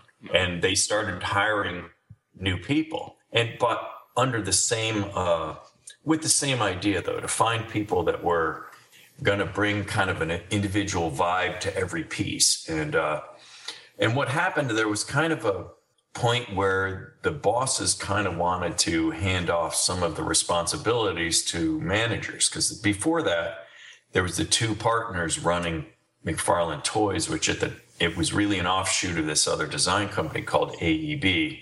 The uh, the founder of that this guy uh, Anthony Bellato, and as they brought in a lot of new guys, a lot of them were guys that would sculpt like model kits and things, or were more traditional sculptors, and they really didn't know much of anything about toys. So what happened is I sort of by default, I sort of ended up being the guy that everyone came to to ask questions because they didn't really want to go to the boss and ask him and look like they didn't know what they're doing. So they'd come over and ask me, and I'd set them on the right track, or like say, well, this is what you have to do, or whatever. And the bosses noticed that, and you know, one day I was leafing through one of the peripheral magazines that Todd did. I think it was like a Crow magazine or something. And I'm reading this interview with one of the guys from the shop, and he mentions that I was the sculpting supervisor. So I go up to the boss. I was like, "So, uh, when's the money come with this with this new title?" and and he's like, "Well, you know, take a little more, take a little time before the money comes along, but we decided to give you the title because everyone was coming to you to ask questions anyway. They don't ask us anything. So it's like, okay. So I basically, from that point on, I became the sculpting supervisor there and um, kind of was able to help drive the aesthetic because at that point, also, um, that was where they really started getting into uh, a hyper realistic style. It was when they changed kind of the direction of movie maniacs from kind of more interpretive into more realistic, where they started doing some of the goofier stuff like Austin Powers and things, but at the same time, it was very realistic stuff. They were really focusing on portraits that looked like people rather than just sort of like the old Star Wars kind of Kenner thing where it looked like a toy, you know, and and this whole new aesthetic started. And also that's where you started to see less of an articulated action figure and more of a pre-posed statue with a few random cuts just to be able to move it around or mold it properly. Mm-hmm. And it completely changed the whole industry. I mean, just Todd's aesthetic from day one, even with those very primitive spawn figures in the first couple of lines, changed things because the figures were bigger. They were more kind of just explosive on the shelf. By the time we got into all of this stuff, and when there was things like um, not medieval spawn, what was the the Dark Ages spawn and things like that, these things just looked completely different than anything that was out there. I mean, you think at the you remember at the time, uh, Toy Biz was still kind of doing very primitive stuff. This was pre Marvel Legends, and what ended up happening actually the once McFarlane expanded and a few of the guys that split, Toy Biz was actually using the overflow of McFarlane people to create Marvel Legends. So McFarlane kind of spread like a disease through the toy industry. and it affected a lot of the old timers who were more traditionally trained like me, but had been in it a lot longer. They were starting to feel themselves being squeezed out because nobody wanted figures that looked like those old crappy Kenner Star Wars toys anymore they wanted stuff that actually looked like the actors. They wanted it to look like the clothing was real. They wanted to have a seven inch figure that looked like you could stick it into a, a stop motion animation right then and there, you know, and it, it just really turned the industry on its ear. Because the other thing was too, is the older figures were a hell of a lot cheaper to make too, because there was like no detail. You could pull them out of a traditionally a traditional steel mold very easily. These new figures, I mean, we were working on stuff by the time we got to like uh, the Samurai Spawn line. I did the main Samurai Spawn, and there was like 98 pieces to that figure without accessories. That was just the figure that I built with all the separate armor and articulation. And that's also where we hit a point where it's like, okay, this is cool. Everybody loves it, but we got to find a split point where we're not spending an absurd amount of money on every figure and um, either breaking even or losing money. So there was a certain amount of pushback there, and um, and also at the time, then you started to see a lot of other companies like ReSaurus kind of popping up, who you know they were basically kind of uh, they were like the the ugly stepchild of McFarlane. You know, the work wasn't as tight, but they had a lot of details, so it sort of was it was able to ape McFarlane to a degree. And there was a lot of companies starting to come out like that. By the time I was there, about six and a half years, the company had changed a lot. They had gotten into um, sports. They were doing a lot more movie licenses, and they were starting to get into this weird kind of corporate attitude, but not corporate. And it it affected everything across the boards. I had at that point, I was no longer just sort of a guy playing the part of manager, but really doing what I was doing before, doing sculpture. I was managing a lot of people. Hmm. At one, I think at a, at the maximum, I had about 16 people in the sculpting department between vendors who would kind of come in and out, in-house guys, and guys that I would use that were on the outside who I'd send work out to, you know, FedEx stuff to guys around the country. And I was basically, I had felt, I felt like I had become just sort of a babysitter. And um, most of what I was doing was meatball surgery. I'd, you know, get a portrait that wasn't quite right. I'd tweak it out. Um, there'd be a figure that needed a certain type of hair that I could do. I would do that. I was doing almost every cape on every spawn figure and stuff because it was something I could do. I'd be tweaking out drapery. I'd be doing things like, you know, basketball jerseys. And there was no continuity. And what started to happen too, the mentality within the company too, was there was almost a, as you became more important, it was almost like they wanted to punish you for being more important. Like it was, uh, you know, um, to keep you in your place or something. And I, my attitude was of, kind of getting so negative. I was like, this isn't why I got into this stuff. I got into this because I dig it. And my mentality just doesn't line up to where this thing's going anymore. And I started sniffing around, and there was companies that were interested. Per, uh, in the beginning, particularly NECA, I was friends with some of the guys because what was happening once NECA cropped up, little by little, people started to look at them and say, "Well, these guys are pretty much McFarlane in their classic period when they're still into really cool stuff." And very few guys were into the new stuff we were doing. I mean, the sports and things like that. And all the other lines were getting sort of the short end of the stick because they were focusing all their attention on the sports and they were sort of starting to ignore everything else. So I was losing a lot of guys from my department over to other companies, especially to NECA. And those guys had kind of, you know, been courting me a little bit. So I was friends with them. So I, I decided to split from McFarlane, which was kind of a scary decision. But at that point, like for the previous two years, if I whenever I asked them for a raise, they would give it to me automatically because they didn't want to have to do what I did. And eventually, I, I went to my boss. I was like, "Listen, man," I was like, "I could keep asking you for more money. You may or may not give it to me, but it's not about the money. It's just I don't want to be the guy who's screwing up your situation that you've spent so long developing. And I'm I want to get back to doing what I did before. You know, I'd be happy to still freelance for you, but I'm just not digging the vibe here anymore. So, you know, he was cool and I freelanced for those guys a little bit.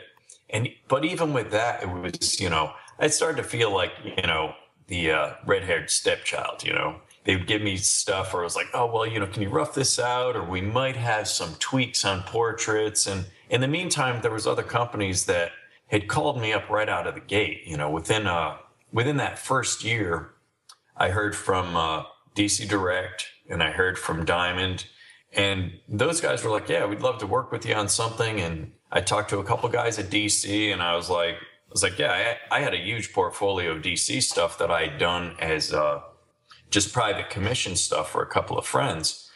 And when I heard from Diamond, I talked to the director over there, and he was like, "He's like, you know." I, you pick how you want to work with us. We want to work with you.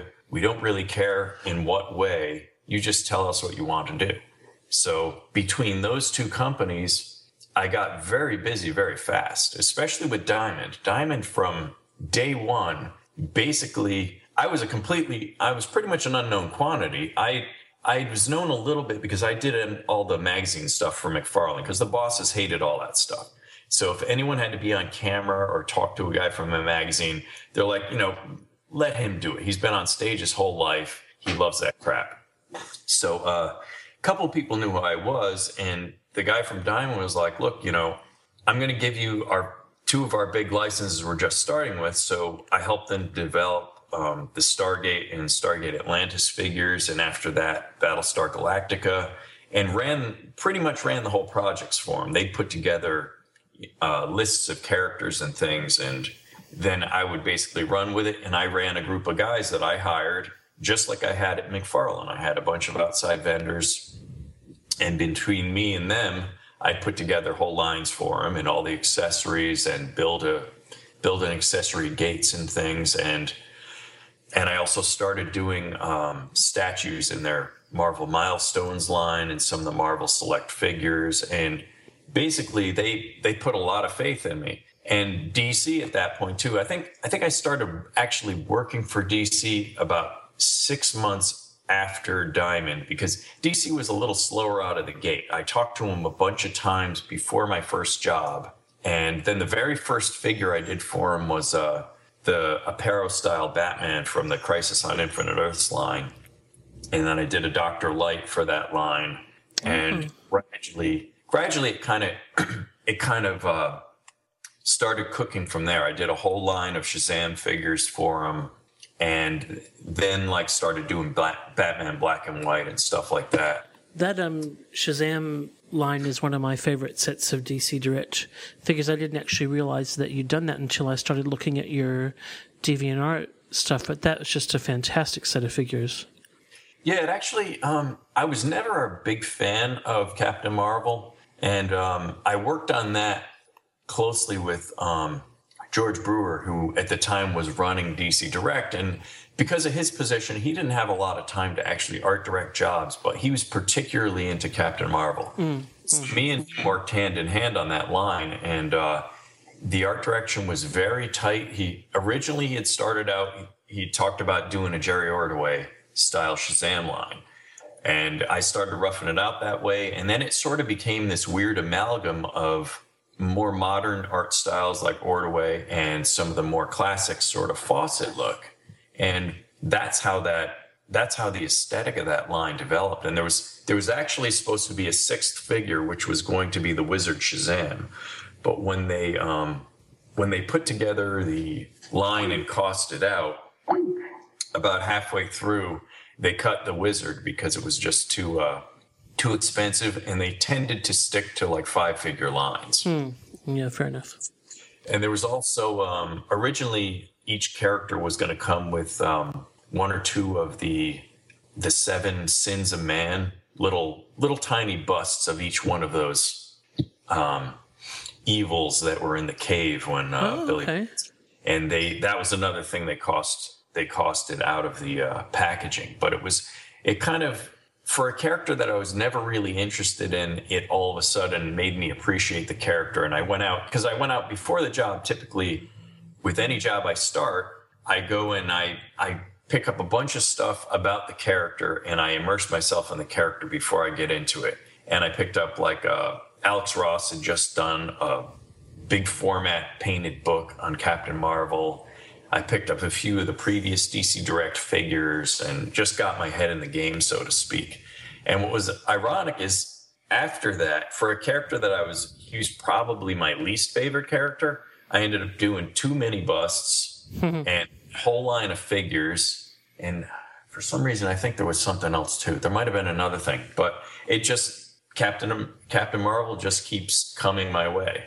You know, it's just you know so i've gotten to interpret them a few different ways which is kind of cool and like i said it you know kind of changed my perspective on the character it's a lot different when i have to immerse myself in it and actually start working on the character and appreciate the interest interesting aspects of the costume especially with him between the action figure line where we did sort of that sleek bodysuit to um, the first bust that i did which had the had the panel with the buttons on it on the side, which was more the classic costume, to the new 52 version that I did in the last bust.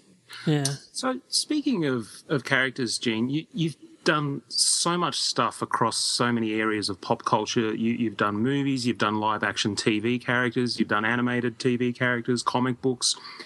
How much of it for you? It, what's the balance between, say, having a, a I guess, an affection or, or a passion for the subject, as opposed to you know the actual challenge of, of, of doing something. So, for example, you know your Swamp Thing bust is is just exquisite with the amount of detail. So I imagine, as a sculptor, that'd be quite a challenge. But you know. It, do you prefer to be working on something that you're more familiar with? Is that, you know, I guess more fun? Um, I, it's kind of it's kind of split. Like at the point that I'm at in my career now, I don't I don't take jobs that I'm not interested in. I don't have to because there's you know I mean knock on wood, but there's always a lot of stuff offered to me, and I can kind of cherry pick the stuff I really want to do. Um, Swamp Thing was just a really fortunate situation because at the time I was doing pretty much all of the male characters in the Heroes of the DC Universe line of busts. Because when they kicked the line off, the art director that I was working with, uh, this guy John Santagata, I had worked with him a little uh, with Mezco. I had done a bunch of heads for their eight inch Warriors line, which was kind of a Mego esque line.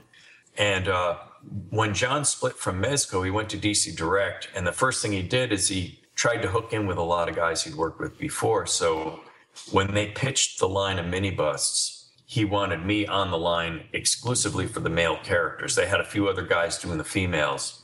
So he had a very interesting way of approaching it, and he wanted very, very energetic poses rather than kind of um, the we'd call kind of museum kind of pose, like a lot of the Bowen stuff, where all the characters are pretty much posed with their arms crossed, just kind of standing there.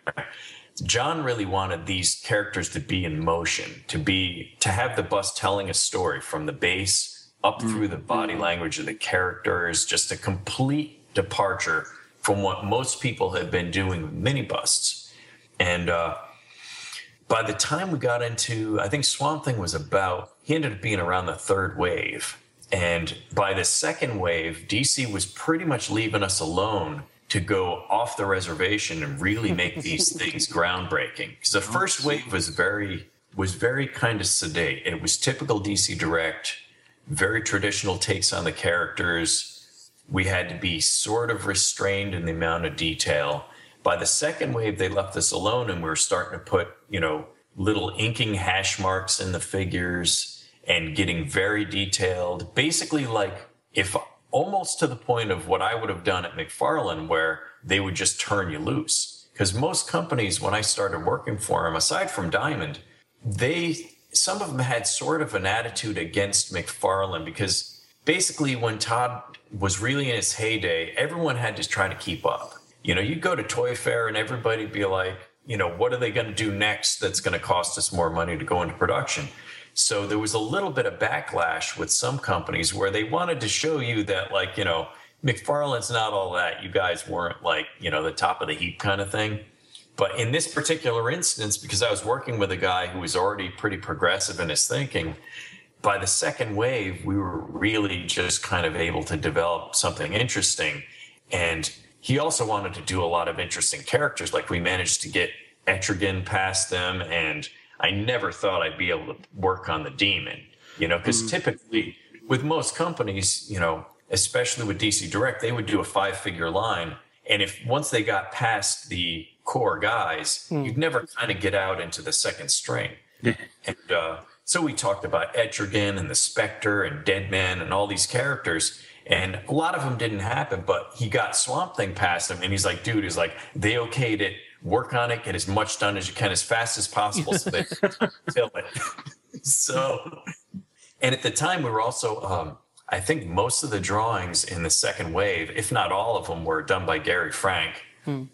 And so the drawings were just, you know, really beautiful and they left they left a lot of room for interpretation. So when we did Swamp Thing, I think Swamp Thing is like the best thing out of that whole line. It was just I was just able to go really just go off on it and we put all sorts of little critters into it and um, tons of texture and they did a fantastic job of reproducing it in production and the first figure after that the first bust after that was the um, david finch costume batman and that ended up being the point where dc direct was um, they changed the structure. Uh, Jim Fletcher took over, head up, heading up DC Direct. Warner Brothers moved them out to California. Uh, my friend John, he didn't want to move to California, so he went freelance and was doing his own thing. And the whole structure was just changed completely. So Batman was kind of the breaking point, and a new art director took over, and the aesthetic changed and the posing and stuff like that. And then after that, um, then I did uh, Cyborg. Uh, it the whole thing went New Fifty Two basically. I did Cyborg, uh, New Fifty Two Superman, and uh, New Fifty Two Captain Marvel, who is now officially Shazam because of the you know Marvel Comics DC thing over the names, and uh, it completely took a different direction. But you know, to go back to your original question, um, it doesn't really matter to me whether it's something that I'm totally enamored of, like Batman, or um, something I know nothing about. You know, I've always really been more of a DC guy than a Marvel guy. You know, I love the capes and underpants universe, and, and so Marvel, I've I've always liked some of the characters, but it always tended to be either the oddball superheroes like Hawkeye or an Ant Man and things like that, or the mar- the darker side of the universe like um, Tomb of Dracula, Werewolf by Night, um, the Tales of the Zombie, Frankenstein Runs Amok, The Living Mummy. That was the Marvel universe that I was in love with, and Morbius and things like that. And uh, so when I got into one of the things when I got into um, Diamond and they started having me doing some Marvel stuff, the first thing I did was uh, Frank Miller Daredevil, where he's sort of he's kind of slumped over the tombstone of Elektra. Mhm. So they had me base that off of a cover, and after that one, they let me do whatever I wanted. They were just like, "Oh, we want a, what was it? Uh, I think the first one after that was a Carnage." There's like, "Yeah, we want a Carnage. Just do it however you want to do it." So then I started designing all of them, and I had been I had been harassing Chuck uh, Terceira, who runs Diamond, basically uh, about Tomb of Dracula. I was like, dude, you know, got to let me do a Tomb of Dracula. And finally, after the first couple of years, he um, he broke and he's like, look, he said, do a really cool Spidey for me, and I'll let you do whatever you want with Tomb of Dracula. so finally got got to hit that one, and that was kind of the that was one of those kind of holy grail kind of projects. There's I love everything I do, but there's certain pieces that uh you know are just sort of little they're wins here and there where it's like I finally got somebody to let me do that, and that's Tomb of Dracula was one of them. The uh, the other one that's been a holy grail has been uh, is the Batman '66 license, and now that that they haven't really announced this uh, all out, but um, I'm pretty much spearheading that for Diamond Select. Cool. So that's been one of those things I've always wanted to do because it was literally my first introduction to Batman was that TV show because I was about three when that came on TV and I watched it. You know, I think it was on like twice a week. You know, and that's what triggered my obsession with Batman. So, um, so it's a little of both. I mean, I'll find the gold in just about anything, but at this point, if if I'm not interested in a movie product or if I'm not interested in a character, I just I don't have to take the job, you know. So it's you know, like with Diamond, it's really nice because they basically show me their their list of licenses for the year and they let me cherry pick what I want. No, that's And- right. Excellent. And like um, another another thing that I always had wanted to get my hands on was Universal Monsters, and we had actually kicked it around a little bit at McFarlane, but it never happened. And around that time, I think it was they had talked about doing it. I think right after Sideshow had kind of that line had kind of petered out, and then nothing ever happened. And then a few years ago, one of my friends was working for Diamond, and he did the first few figures because I also do a lot of art direction for Diamond. They send me pictures of a lot of sculpture, and I give them critiques and stuff like that because they'll send me stuff and they'll be like, you know, there's something off. Can't tell quite what it is. What do you think? So, know, I'll critique stuff. One of my friends was doing the initial wave of Universal Monsters, and then I kind of jumped in and did the Wolfman and the Bride and I would kind of throw figures in here and there. But once I did, um, when they were talking about doing the monsters, they're like, "Well, what do you think of this?" And I said, "That's another show I loved when I was a kid." And they're like, "Well, would you be interested?" I said, "Yeah, I want the whole thing." So I developed monsters with them, and that was that was kind of more in the style of D Diamond now too, where basically they gave me the license to develop and just trusted me to come up with cool stuff. And as we went back into Universal Monsters, I said to him, you know, I said, because one of the uh, one of the things with the monsters is they're like this time around we don't want movable statues. We want fully articulated figures. We want cool accessories. We think that those two aspects are what are going to really help to sell the figures. So we did the first wave of monsters and they were pretty well received and Toys R Us was behind them, which is huge. So when I went back to do the next Universal Monsters, I was like, you know, what if we take that whole uh, approach to monsters and we completely rethink the Universal Monsters instead of kind of a pre-posed, uh, semi-articulated Aurora model kit. Why don't we take that all that articulation and the cool bases and throw it into Universal Monsters? So like, cool. So I did a couple of figures that way, and they still had um, one figure left in kind of the old style. And they liked the way it was going. So after that point, they gave me the whole thing to continue. And uh, I took over all the Universal stuff after that. You know, all the action figures. They still had other guys developing other products. And uh, and that's kind of been the trend has been um, towards more articulation and less of the pre-posed figures. So that that type of approach to things, which was all the rage about five years ago, is now you know now it's about as fashionable as bell bottoms. Actually, bell bottoms probably has more of a chance of coming back than that. It comes around in cycles. yeah, basically. So, um, but you know, so everything now as I get an opportunity to knock off some of these holy grail kind of projects, there's sometimes there's newer things that are pretty interesting, or like retro properties. You know, I've kind of I keep coming across these retro properties that people offer me, and for the longest time, I was really um, kind of typecast as a realistic sculptor. And the irony to that is, is I had never done portraits, I had never done realism until I went to McFarlane. Because the company I worked at before, when we weren't doing dolls, we were doing like cartoon stuff. We were doing, we did like um, gargoyles and uh, Batman animated series for those creepy crawlers molds, and um, did a lot of Warner Brothers like Tasmanian Devil and Bugs Bunny and things like that, and uh, Casper the Friendly Ghost.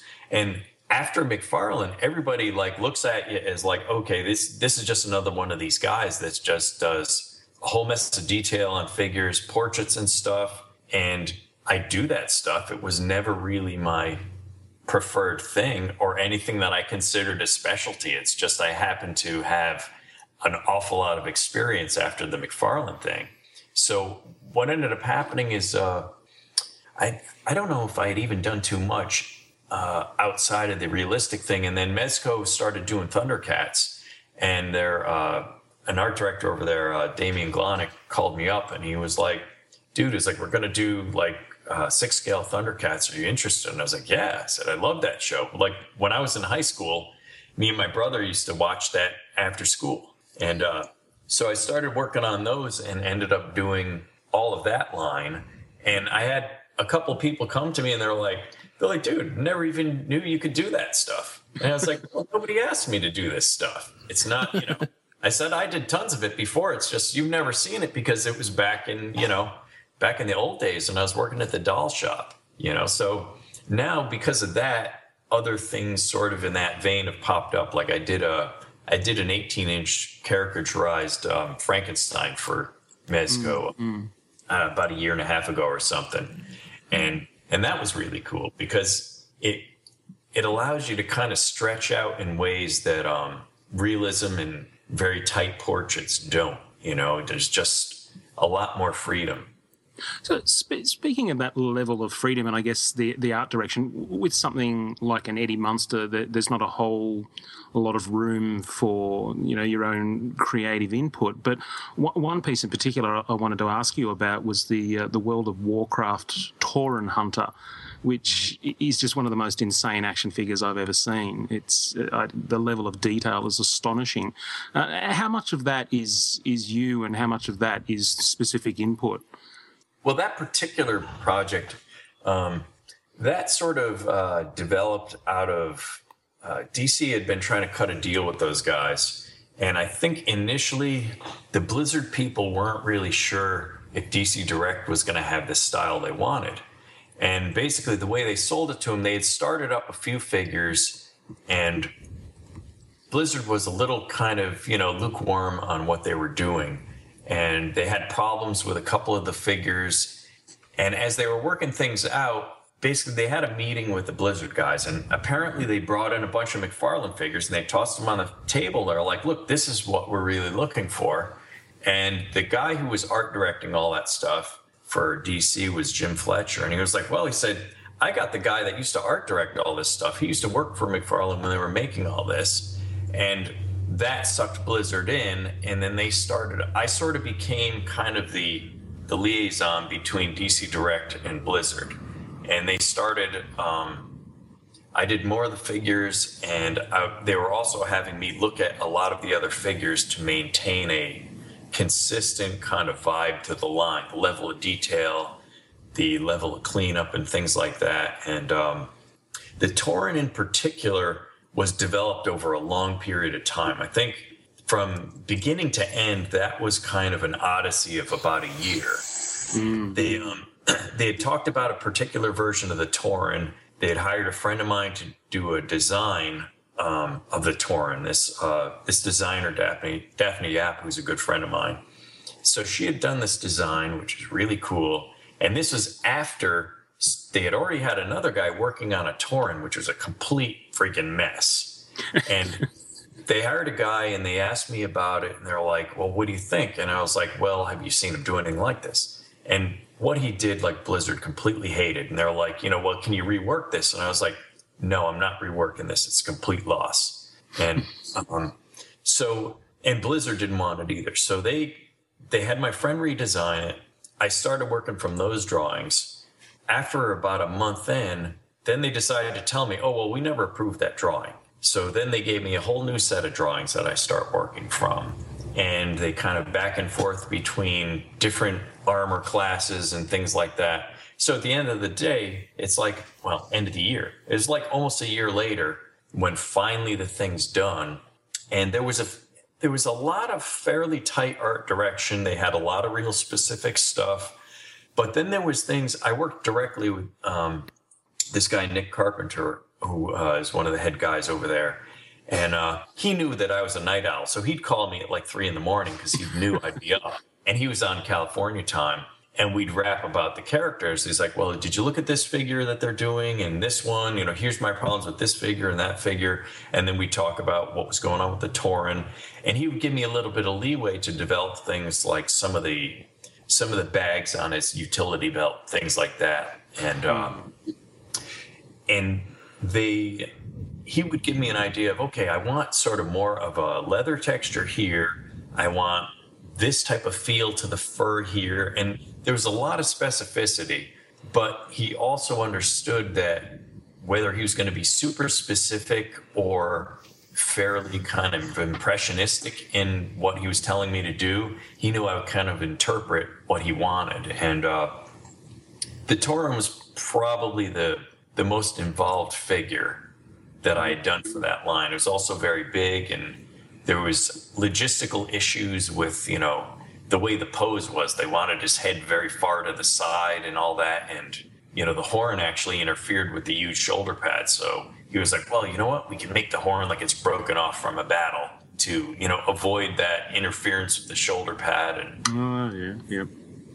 So what have you, you know, got sorry what have you got coming up that um, you're excited about? Well the uh, the biggest thing, like I said before, that I have right now is the Batman 66. That's what I'm actually in the middle of right now. Uh, we actually had showed the first two busts in San Diego, but because we're still in the middle of approvals, this stuff, they didn't shoot any pictures. It wasn't on the internet or anything. So I'm literally today, once we're off the phone, that's what I'm going back to. but there's that and, uh, the other thing I don't know if they, I think they have announced is uh, they're developing uh, Sin City, and I'm doing a, a Diamond Select style line of articulated figures for Sin City, which you know they're the previous wave of figures that were done by NECA were really kind of more of the McFarlane statue style. So what we're doing now is um, more like the Universal Monsters style with full articulation, accessories, and um, and fairly elaborate bases. And then of course, you know, the program that they always run where they'll have a select version for uh, specialty and comic stores, and then have kind of a cut down or a variant for TRU and other mass outlets. Okay, And, so uh, is that is that movie or comic inspired? Uh, the movie. Okay, cool. I guess uh, some of these older properties are getting a resurgence because I think they're trying to um, line these up with um, re-releases of the DVD or the Blu-ray or something like that. You know, so um, sometimes they'll cut these deals so that they can coincide with some other media release. Um, I noticed you um, have had the time occasionally to do some commission pieces. How often does that come along? Uh, well, a lot of the commission stuff that I've showed is old stuff. It's stuff that I did um, years ago. Like actually, I stuff I had done on the side when I was still working for Todd. But um, the last couple of years, actually, different commission things have come up that I have taken on.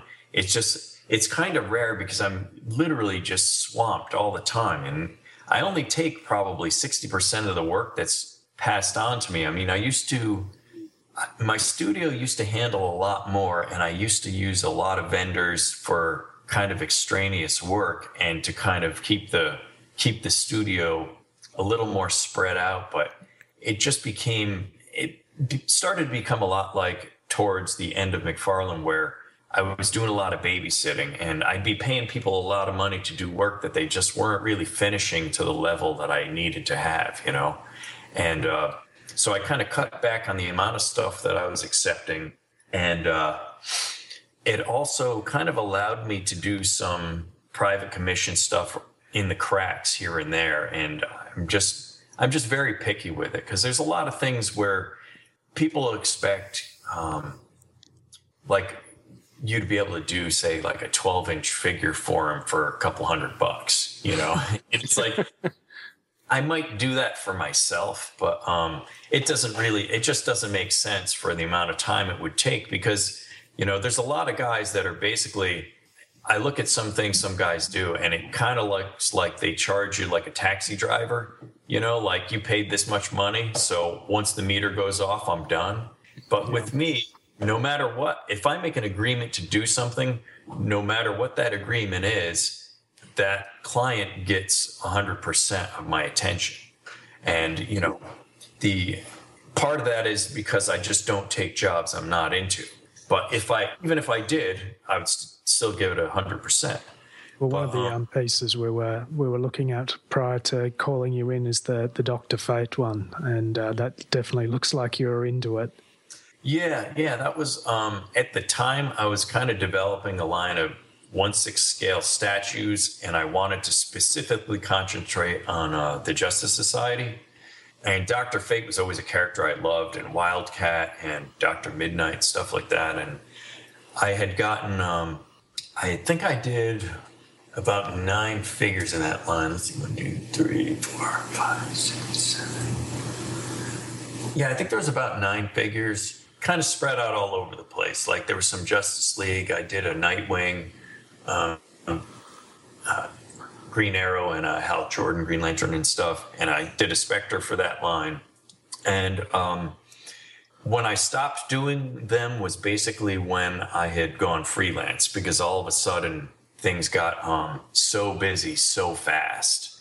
And those pieces were actually the ones that my first interview with DC, I took like six or eight of those down in a big box and I just set them all up on the art director's desk. And I was like, look, you know, because they had called me, they knew a guy that I worked with at McFarlane at the time was uh, working for them. And uh, so they called me in and I brought all this stuff and I was like, said, I'm totally into the characters. This is what I would do. You know, this is what I can bring to the table. And they were really into it. And, you know, like I said, it was, I think it was probably six months before I got actually the first job with them. And then later on, they, they were kind of interested in developing, possibly developing that line as a 1 6 scale line. And I had actually done a couple of prototypes and paint ups for some of them, specifically Dr. Fate and uh, this huge Hawkman statue. But then at that point, the company had reconfigured, they moved to California. Warner Brothers was much more kind of looking over their shoulder, and the new 52 happened.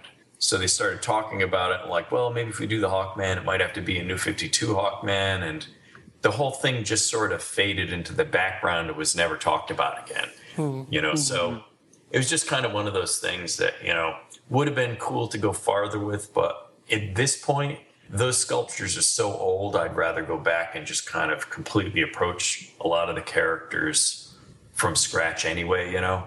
But I think probably probably the Doctor Fate is the most solid out of that that old line of stuff. And you have to confess, Gene, he, he's not really casting a spell, is he? He's, he's rocking out with the Dio devil horns. Yeah, exactly. it's the stand up Santa Pachap version. Ah, very good. Okay. Well, look, um, Gene, thank you so much for taking the time to talk to us. We really do appreciate it. Um, is is there anything that you kind of want to say in wrapping up, just in terms of um, stuff you've worked on that we haven't spoken about, or things coming up?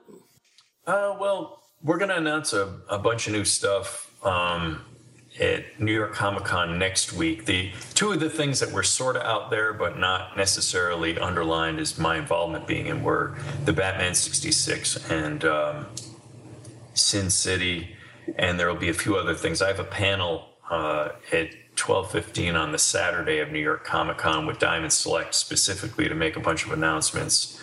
Um, I also have a Gary Frank Batman Black and White that's going to be coming out sometime this year. I don't know if they announced a release date for it yet. Uh, about a month or two ago, uh, the Rafael Grampá Batman that I did for DC Direct came out, and a let's say I did a New 52 Black Manta, which came out recently, and a, a Deathstroke that's coming out in, I guess, in the next couple months. I can't remember if I saw a solicit for it yet, but um, those are all the newest things going on.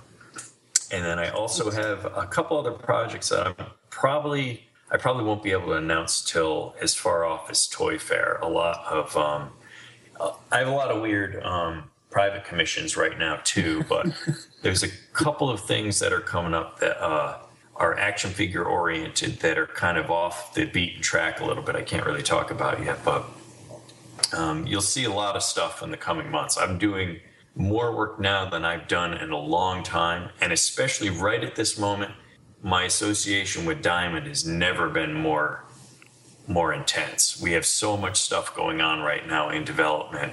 I also have more Marvel stuff coming out like later in the year that they haven't announced yet. So it's it's going to be a pretty involved year, and possibly even uh, I may announce some uh, some of my own work that's going to come out too. I'm just still kind of noodling around with um, how I'm going to afford to produce it, but you know I may or may not announce that too sometime this year. Outstanding. Outstanding. Do you want to do the wrap up, Ben? Uh, no, other than uh, say thank you very much for joining us, Gene. We really appreciate you taking the time with us tonight. Oh, it's my pleasure. My pleasure, guys. Fantastic. All right. Well, coming up after that uh, discussion, we'll be talking about some feedback before we wrap things up. You can bring home the adventure of Disney's Toy Story now on video with the talking and posable figures of Woody and Buzz Lightyear. My name's Woody. Buzz Lightyear. I come in peace. Cool, he goes in the dark. Meet intergalactic Buzz Lightyear. His new spacesuit protects him from evil proton rays and comes equipped with a flip-up arm communicator. Buzz Lightyear to the rescue. Firing missiles on target. Buzz Lightyear and Woody figures are each sold separately. Batteries are included from Thinkway. Well, before we finish off, we have some feedback from our listeners to share with you. And if you'd like to hear your questions, comments, or suggestions on future episodes, you can email us at podcast at actionfigureblues.com and you may just hear it read out. And uh, I'm going to start off the feedback tonight, and we have one from at Regeekery Pod, and they say Hulk needs to be talked about in every episode of AFB in the future, please. Just drop his name and a few sentences in the conversation. So, have we talked about Hulk? Oh, you mentioned the Red Hulk earlier in the episode. We did, yeah. So that's you know, Yeah. Was that any Hulk mention? mm, well, Hulk. Hulk, Hulk. Hulk, Hulk, Yep. Hulk, Hulk, Hulk, Hulk Yeah, smash, works. Hulk smash feedback. Hulk smash feedback. Um, and speaking of some feedback that could be smashed, um, we talked last week about the Mr. Potato Head Doctor Who Dalek. And uh, I believe we might have thought that there wasn't any other Doctor Who stuff, but our good friend Eddie3429 um, has mentioned that, hey guys, there is a Mr. Potato Head Matt Smith Doctor. He's already out and he has a fez. How, how could we forget it? I blame John Yeah. um, for for that. But uh, you know, that's that's just typical John, really, isn't it? No, that's right. Yeah. So thank you, Eddie, uh, for that. And yes, of course, you are right. So um, good to know that that slightly bizarre Mr. Potato Head Dalek is not all on its own, and he's got a doctor to fight. Indeed.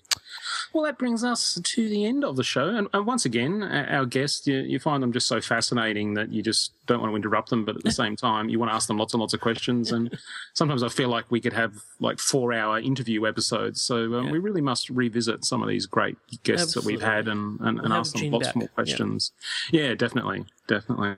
So, but anyway, that's it for this episode. So thanks for listening. And uh, it's a pleasure to be back after my little two week absence. Yeah, we missed you. I hope so.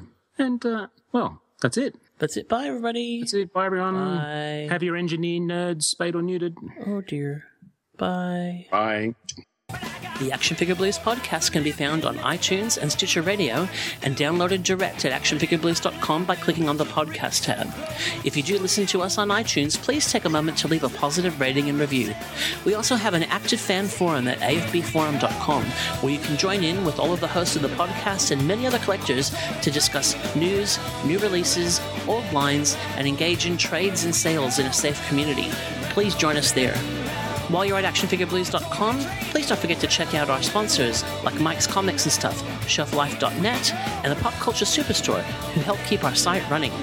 You can also find us on Twitter at AFBlues and on our Facebook page at facebook.com forward slash actionfigureblues. Thanks for listening.